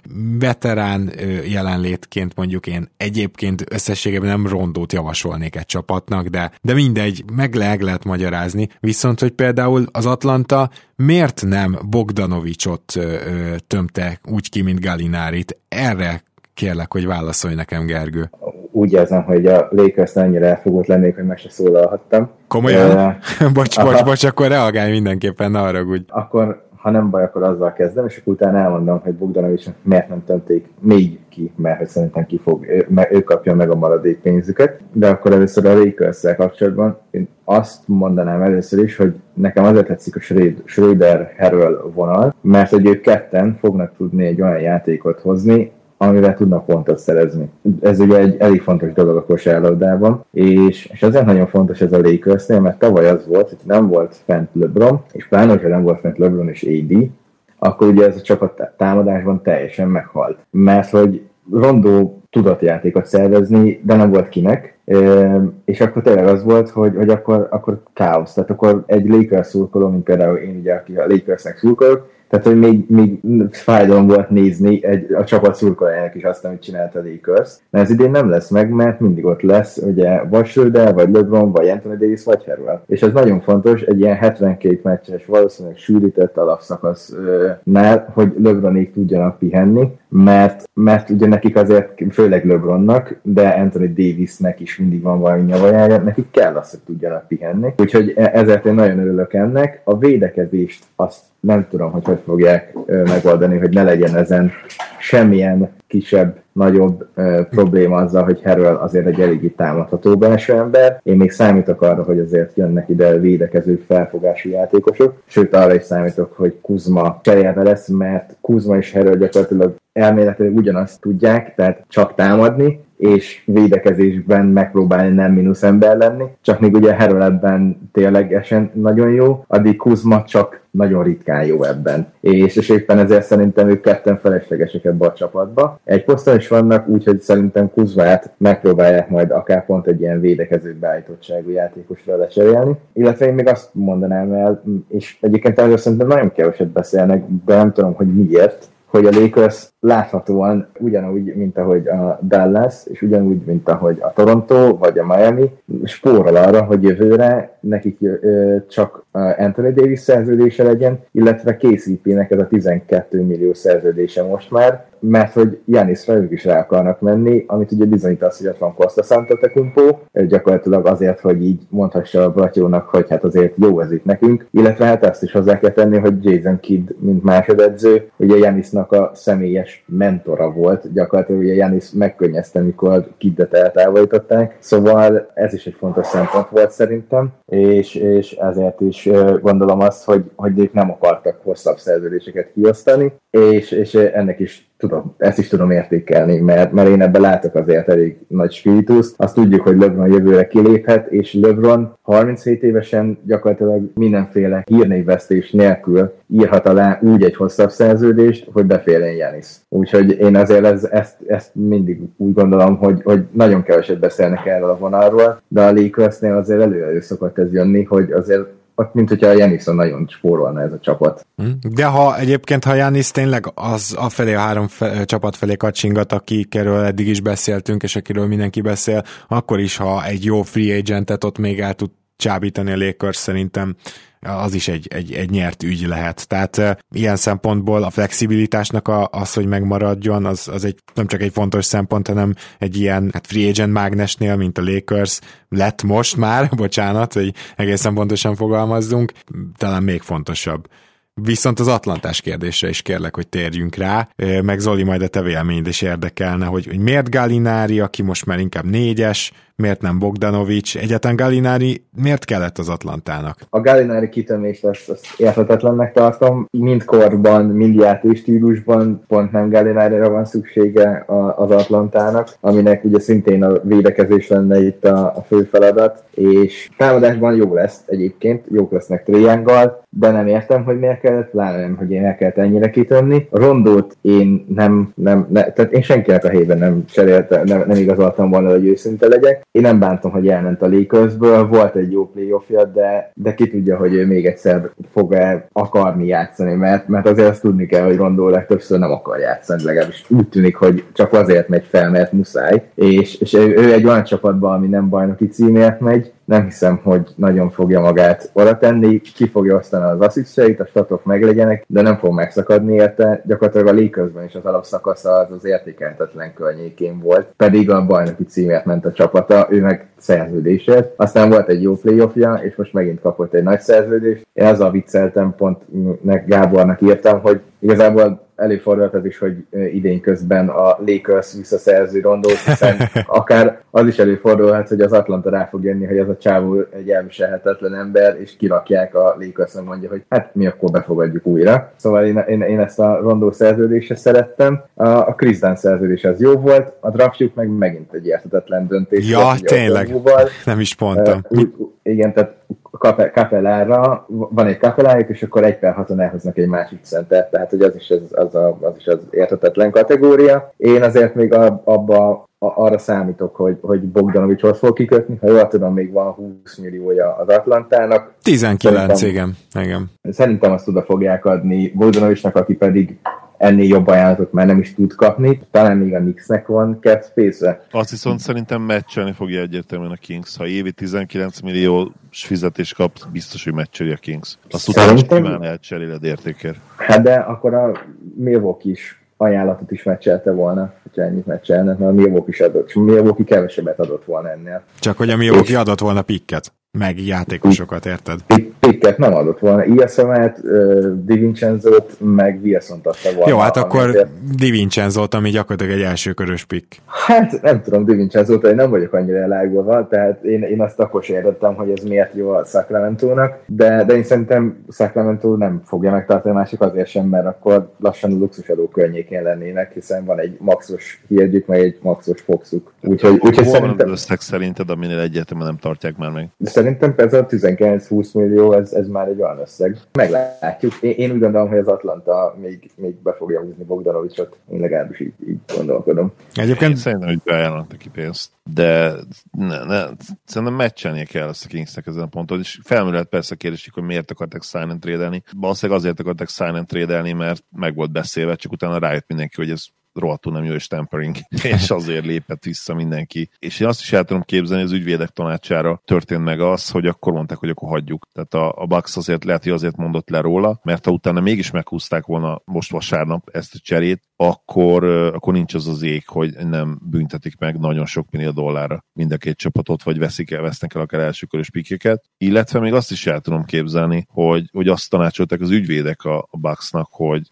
hogy, hogy akkor ne, ne, és innentől felejtsék el, és inkább bonjanak le róla. És válaszolva Gábor a kérdésedre, hogy miért adta oda Gálónak ezt a szerződést a, a Hawks, hát azért, mert valószínűleg túlértékelték a, a shootingot, a spacinget, és a, a veterán jelenlétet, ugye ő szokták mondani, az a veteran presence. Ezek tök értékes dolgok, és, és nagyon fontosak, és nem lehet nyerni nélkülük a mai NBA-be például bajnoki címet, vagy talán visszamehetnénk, nem tudom, 20 évet legalább, és, és ez igaz lenne arra is, erre az időszakra is, de, de ugyanakkor meg nem jó, el, nem jó elegye a veteránoknak, főleg, hogyha, hogyha más is esetleg oda visznek majd még. Tehát a nagyon fiatal, a már bőven 30 feletti játékosokkal nem feltétlenül alkotnak jó elegyet, és nehogy aztán itt elvegye a figyelmet arról, mint tényleg nagyon fontos lenne a Hawksnak, hogy maximalizálják a potenciált a fiatalokban. Én nem szeretem ezeket a kérdéseket, amiket Tréjen kapott, a minap egy interjún láttam, hogy mikor unja meg a, a vereséget. Tehát ezekre olyan zsigerből nyilván egy fiatal sportoló azt válaszol, hogy hát én már most is nagyon unom, én jövőre már play akarok jutni. Ez tök jó, de a, a cél, célnak az kellene, hogy legyen, az kellene, hogy lebegjen a, a franchise uh, lelki személy előtt, hogy egy franchise-nak vannak lelki személy, hogy, uh, hogy igazi contenderé válhassanak, három-négy-öt év múlva, hogyha annyi idő kell hozzá. Bizony. És, és organikusan főleg, ez nagyon fontos, hogy természetesen nem úgy, hogy oda-vissza egy szerintem abszolút nem jó fit uh, Galinárit, illetve oké, okay, érvehetsz, hogy a Gáló shootingja, a Gáló dobása az mindenhova jó fit, és ez persze valamilyen szinten így is van, de ahogy mondtad Gábor, ő ma már inkább csak erőcsatát tud játszani, hogyha odarakod kis csatár posztba, akkor rommá fogják verni a védő oldalon. Gáló jó igazolás lehetett volna, de nem ennyiért. Úgyhogy nagyon kíváncsi vagyok arra, hogy, hogy Bogdanovicsot oda viszik el, mert ő egyébként szerintem Gálónál is sokkal jobb fit lenne, mint másodlagos labdakezelő, és, és ő korban is azért egy négy, négy évvel azt hiszem fiatalabb, mint Gáló, lehet, hogy öt évvel is, négyel szerintem szinte biztosan. Egyszerűen jobb lenne, jobb lenne oda. Na de egyébként érdekes, ezt csak megemlítem, hogy érdekes összeesküvés elméletek is napvilágot láttak a Hawks tevékenységével kapcsolatban, főként azért, mert ugye a kapásból fura volt az Okongú húzás a hatodik helyen, aki négyes, ötös, de inkább center, tehát hogy egyértelmű, hogy az NBA posztja center lesz, és hogy esetleg valami súlyosabb van Kapelával, ki tudja. De aztán jött a Galinári igazolás is, aki meg ugye azért mondani eléggé ekte négyesként üzemelt az elmúlt éveiben, ahogy most mindketten említettük, akkor meg eh, elég komolyan felmerült, hogy lehet, hogy nem akarnák megfizetni John Collins-t, lehet, hogy árulják John Collins-t, lehet, hogy még nincs ennek a történetnek vége. Lehet, hogy eh, azzal csábítják el a Kings-től, hogy mondjuk John Collins-t adják oda. Szóval meglátjuk, hogy, hogy itt mi lesz, de, de ezt még érdemes rajta tartani a szemünket ezen a vonalon.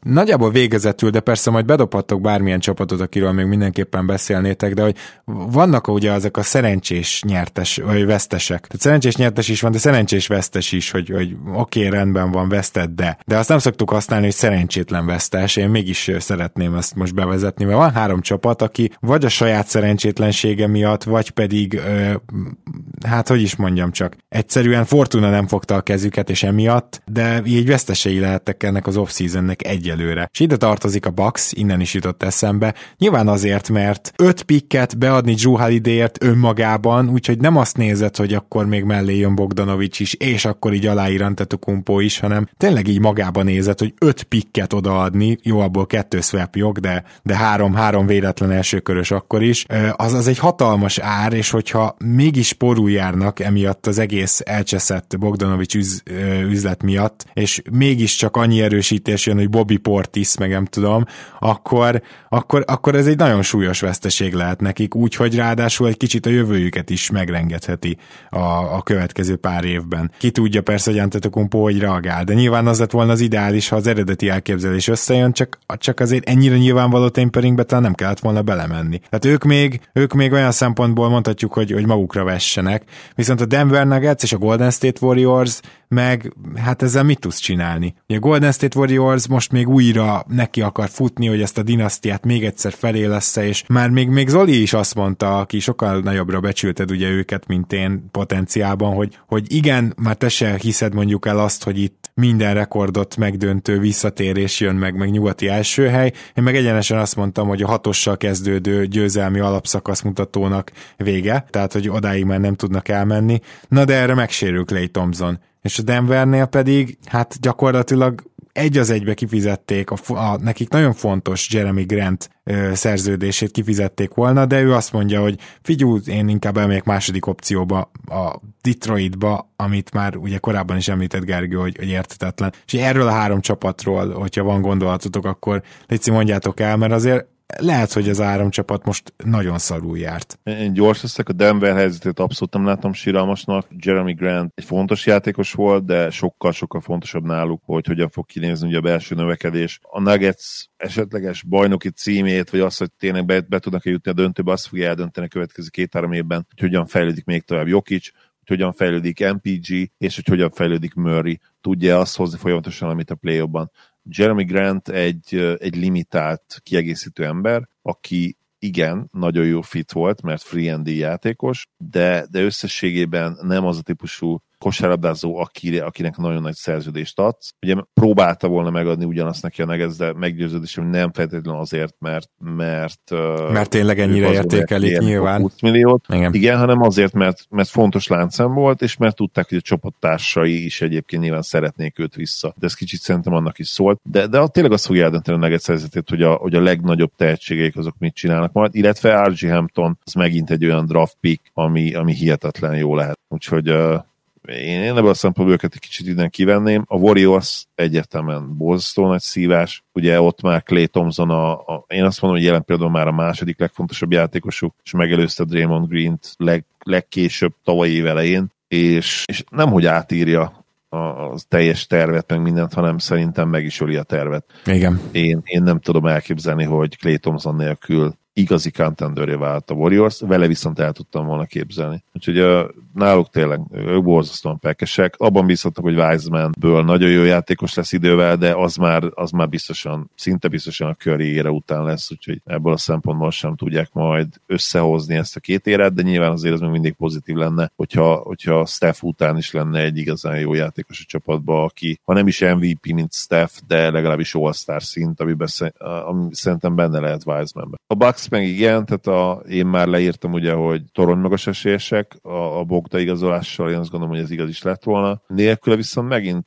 problémák vannak, mert Drew Holiday bár megoldja egy részét annak, amire Bogda is kellett volna, de inkább másba. Ő, ő nagyon jó védő, rárakatod egyesekre, kettesekre. Bogdanovics viszont egy, egy tehermentesítő és egy nagyon-nagyon klács játékos, ami még fontosabb talán. Klács játékos, klács triplázó, pontosan ő kellett szerintem még ebbe a Bugsba, és most már nem fogják tudni megszerezni az Iaszova. Elengedéssel, igen. Elengedésével, így van. Tehát uh, igen, a Bucks, Bucks is az a kategória, ahol nagyon-nagyon rosszul jártak. Szerintem így is azért fejlődtek tavalyhoz képest. Drew Holiday sokkal-sokkal jobb játékos, mint Bledsoe, és sokkal-sokkal jobb fit Jannis mellé. És nyilván, hogyha Jannis esetleg egy ilyen közepes triplával akár meg tud jelenni, és a play is úgy játszik, akkor engem azért nem lepne meg, hogyha a Bucks megnyerni a bajnoki címet, mert abban, abban azt hiszem mindannyian egyetértetők, és itt átadom majd Gergőnek is a szót, hogy a play azért messze a potenciája alatt játszott a Bucks, nyilván nem csak tavaly, ami tök egyértelmű, hanem még az az előtti évben is, amikor azért emlékezzünk rá, hogy mennyi egy-két dobás választott el őket attól, hogy 3-0-ra vezessenek a későbbi bajnok ellen. Hát igen.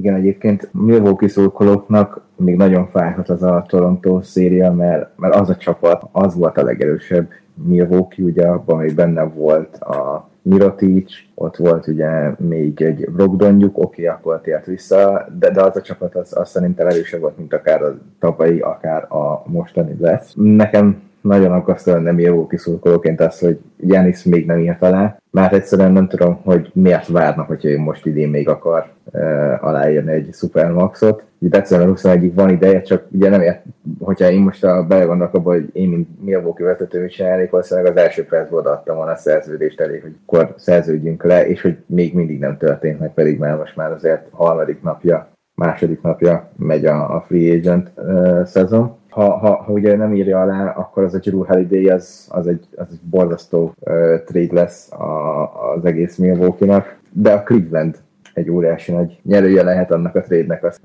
azt úgy el, elhallgatjuk, de 2022-ben ugye most már egy védetlen Milwaukee pick van a Clevelandnél, azért az, az, az jól jöhet, hogyha a Janis tényleg lelép, és akkor, hogyha Janis elmegy, akkor először Drew is elmegy valószínűleg, tehát akkor ez egy nagyon, nagyon összeeső csapat lesz a, a Milwaukee. A Golden State-ről meg nekem egy dolog jutott eszembe, hogy ott, ott nem tudom, hogy mi lehet ott az orvosi csapattal, de hogyha most nekem egy jutott eszembe ugye a Clay sérülés után, hogy tavaly Demarcus Cousins gyakorlatilag ugyanígy egy Golden State-nél végigvitt rehab után, még játszott, ő, ő játszott pár meccset legalább, de utána megint az edzésen megint kidőlt egész szezonra, és ugyanúgy, ugyanúgy a Golden State-nél ment végig ugye a rehabja. És hogy nekem azért az, az, az elég furcsán fest, ugye tudva azt is, hogy mi volt Kevin durant hogy őt is hamarabb visszaengedték, túlterhelték, és aztán ő is kiesett egész szezonra, hogy nekem azért ez, ez nagyon na, egybevágnak itt az események, ami, ami nem feltétlen kosászatni szempontból néznék, csak úgy szimplán nekem ez nagyon furcsa, hogy ott valami szerintem a rehabilitációval nem mehet jól, nem vagyok orvos, de, de nekem ez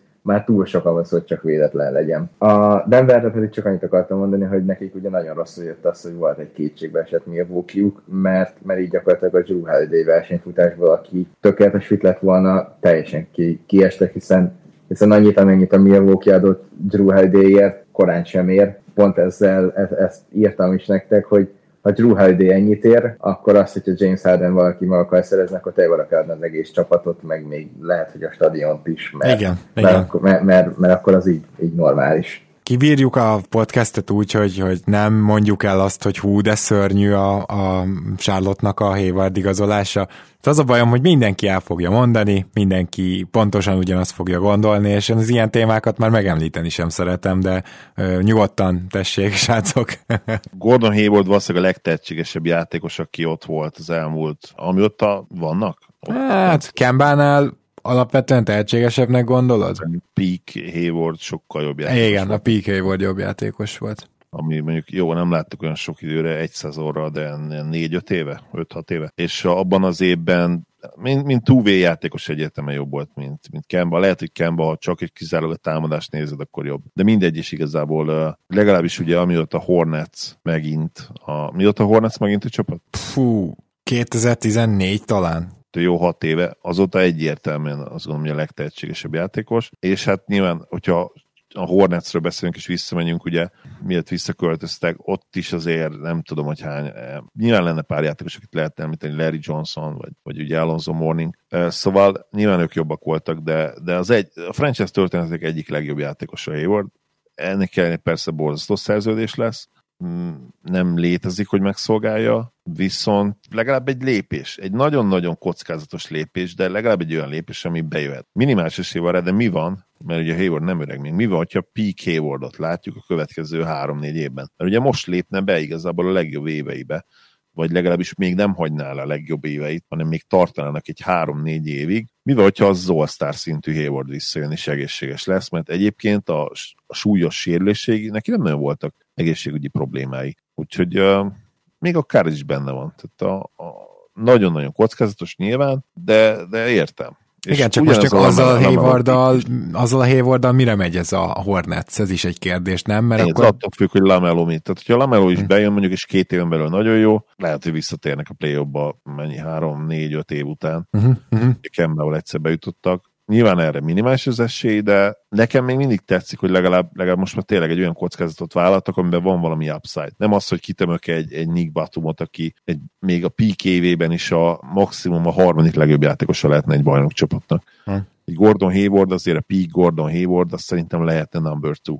Hm. Második számú egy, egy bajnoki címre törő csapatban. Nyilván ennek a közelébe sem fog kerülni a Charlotte, nehogy félreértsétek, nem erről van szó, de, de legalább valamelyre elmozdultak. És, és ami nekem igazán fontos, hogy van egy high upside játékos Lamelo Ballban, mert én értem, hogy nagyon sokan utálják az apját, hogyha csak kizárólag prospect, prospectként nézed ezt a srácot, nagyon kockázatos, de basszus a, a, a, le, a potenciális kifizetés, amiben benne lehet, az, az nagyon-nagyon magasan van. Mm-hmm. Ennek tényleg szupersztár potenciál van nem azt mondom, hogy nagyon jó esély van rá, hogy kijön belőle, de egyértelműen szupersztár potenciál van benne. Igen, van az az angol kifejezés, az it faktor, amire mi azt mondjuk, az a van benne valami, tehát hogy, hogy igen, hogy ő neki az megvan. Igen.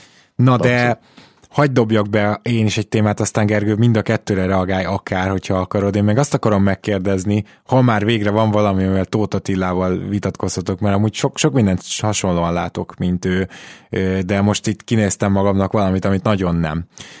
Ez pedig az, hogy mi a francnak kellett Luke Kennard a Clippersnek. Tehát, mert ez az Ibaki igazolás is egyébként problémás, tehát azért Szerzsi Baka, tudom, hogy milyen jó játékos, hiszen a kedvenc csapatomnak az összes meccsét láttam az elmúlt nem tudom hány évből, tízből, de legalább hatból, és, és azoknak nagy részén Szerzsi Baka játszott, szóval nekem nem kell bemutatni. Azt elárulom, hogy ő egy konferencia döntőnek a, a záró meccsén, sőt már a második körben mondjuk klassz szituációban már nincs pályán. De azért megértem, hogy leigazolták, de Lükkenárd szerintem a Clippersben kevésbé lesz hasznos, mint Landry semmi. És tudom, hogy most semmit nem tudták játszatni se, de egy perccel sem lesz jobb a védekezése Kenárdnak, és semmi is ezért került most ki. ennek ellenére Kenárd nem rossz tripladobó, jó tripladobó, oké, okay, de nem jobb tripladobó, mint semmi. Valószínűleg egy picit rosszabb. És mennyire jó az, ugye ezt mondja mindenki, hogy ő azért egy ilyen másodlagos playmaker, te 120.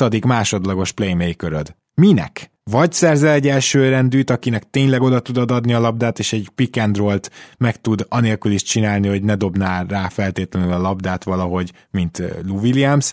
Vagy vagy ez, vagy most minek egy 123. secondary playmaker, ebből milyen haszna lesz a Clippersnek? Abszolút nem látom, szerintem semmi konkrétan önmagában hasznosabb nekik, annak ellenére, Kennard összességében jobb játékos, úgyhogy egyáltalán nem, érzem, nem értem a Clippersnek az eddigi ténykedését. Gergő, átadom a terepet, akár a Hornetsre, akár a Clippersre reagálhatsz. Szerintem a Hornetsre nem nagyon tennék hozzá semmit. Nekem tetszik egyébként a csapat, Hayward túl lefizetve, ez valóban igaz. A gárdokkal kapcsolatban szerintem azért valamit neki kell csinálni, azt túltelítették ezt a pozíciót, hiszen azért Hayward is leginkább ott szokott lenni, bár ő azért fel lehet tenni forwardnak is, de nyilván ott van ugye Lamelo volt, Devonta Graham, meg Teddy Rozier is, tehát hogy az kicsit ott már így is sokan vannak, hogyha Haywardot oda veszük, akkor pláne. A clippers kapcsolatban nekem az Ibaka uh, Harrell csere, az, az egyébként nekem tetszik, tehát én például, hogyha a Lakers szempontból nézem, akkor én Ibakának jobban örültem volna, mint Harrellnek. Nem tudjuk, hogy miért Harrell lett, hogy őt találják jobbnak, vagy Ibaka esetleg nem is akart oda menni. Ez igazából mindegy is. A, a Kenád semmi cserére, én meg mindig azt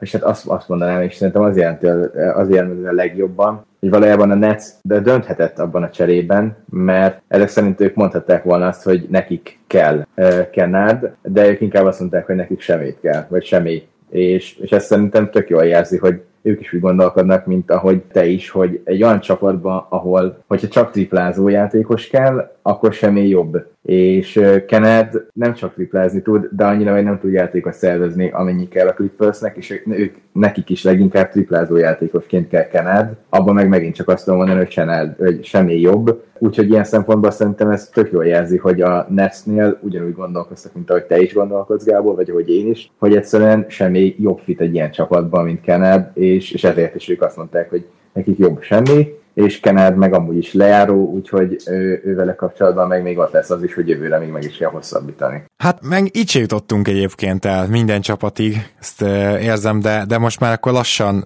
menjünk a végére. Talán még úgyis vissza kell térnünk a Houstonra, a szerintem eddig egész jól működgető Memphisre, még jó pár csapatra, még az Indiana is nagy sign gondolkozik, úgyhogy biztos lesz még mire reagálnunk, de minden esetre nagyon szépen köszönöm Gergő, hogy itt voltál, és hogy örülök neki, hogy végre tudtál jönni podcastelni, most már kicsit talán, hogy túl vagytok ti is egy költözésen, csak hogy így mindenkinek a magánéletébe bepillantást nyer, nyerhessenek a kedves hallgatók, szóval most már talán egy kicsit gyakrabban össze tudjuk majd hozni, mint az elmúlt egy hónapban. Reménykedünk benne, lesz téma, szerencsére sikerre indul a szezon, úgyhogy én is így gondolom, és remélkedek is benne, és köszönöm, hogy itt lehettem. Sziasztok! Szia Gergő, én is köszönöm, hogy itt voltál. Na Zoli, mi pedig szerintem megígérhetjük azt, hogy hamarosan jelentkezünk, hiszen ezek pontosan azok a napok, amikor, amikor nem érünk rá csak egy hét múlva reagálni, úgyhogy ez a podcast ez most vasárnap kimegy, ha, ha ez sikerült, ha csak hétfőn halljátok, akkor csak hétfőn, és akkor majd valamikor kettszerda tájéken meg újra elemezgetünk.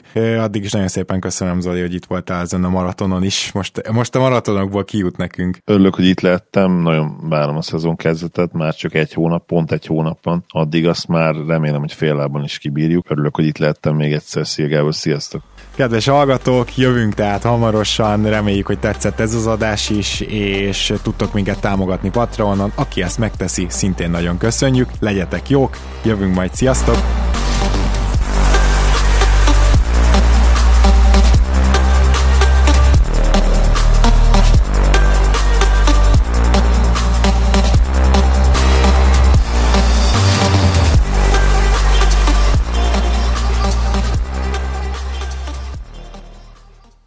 Ha más podcastekre is kíváncsi vagy, hallgassd meg a Béton műsor ajánlóját.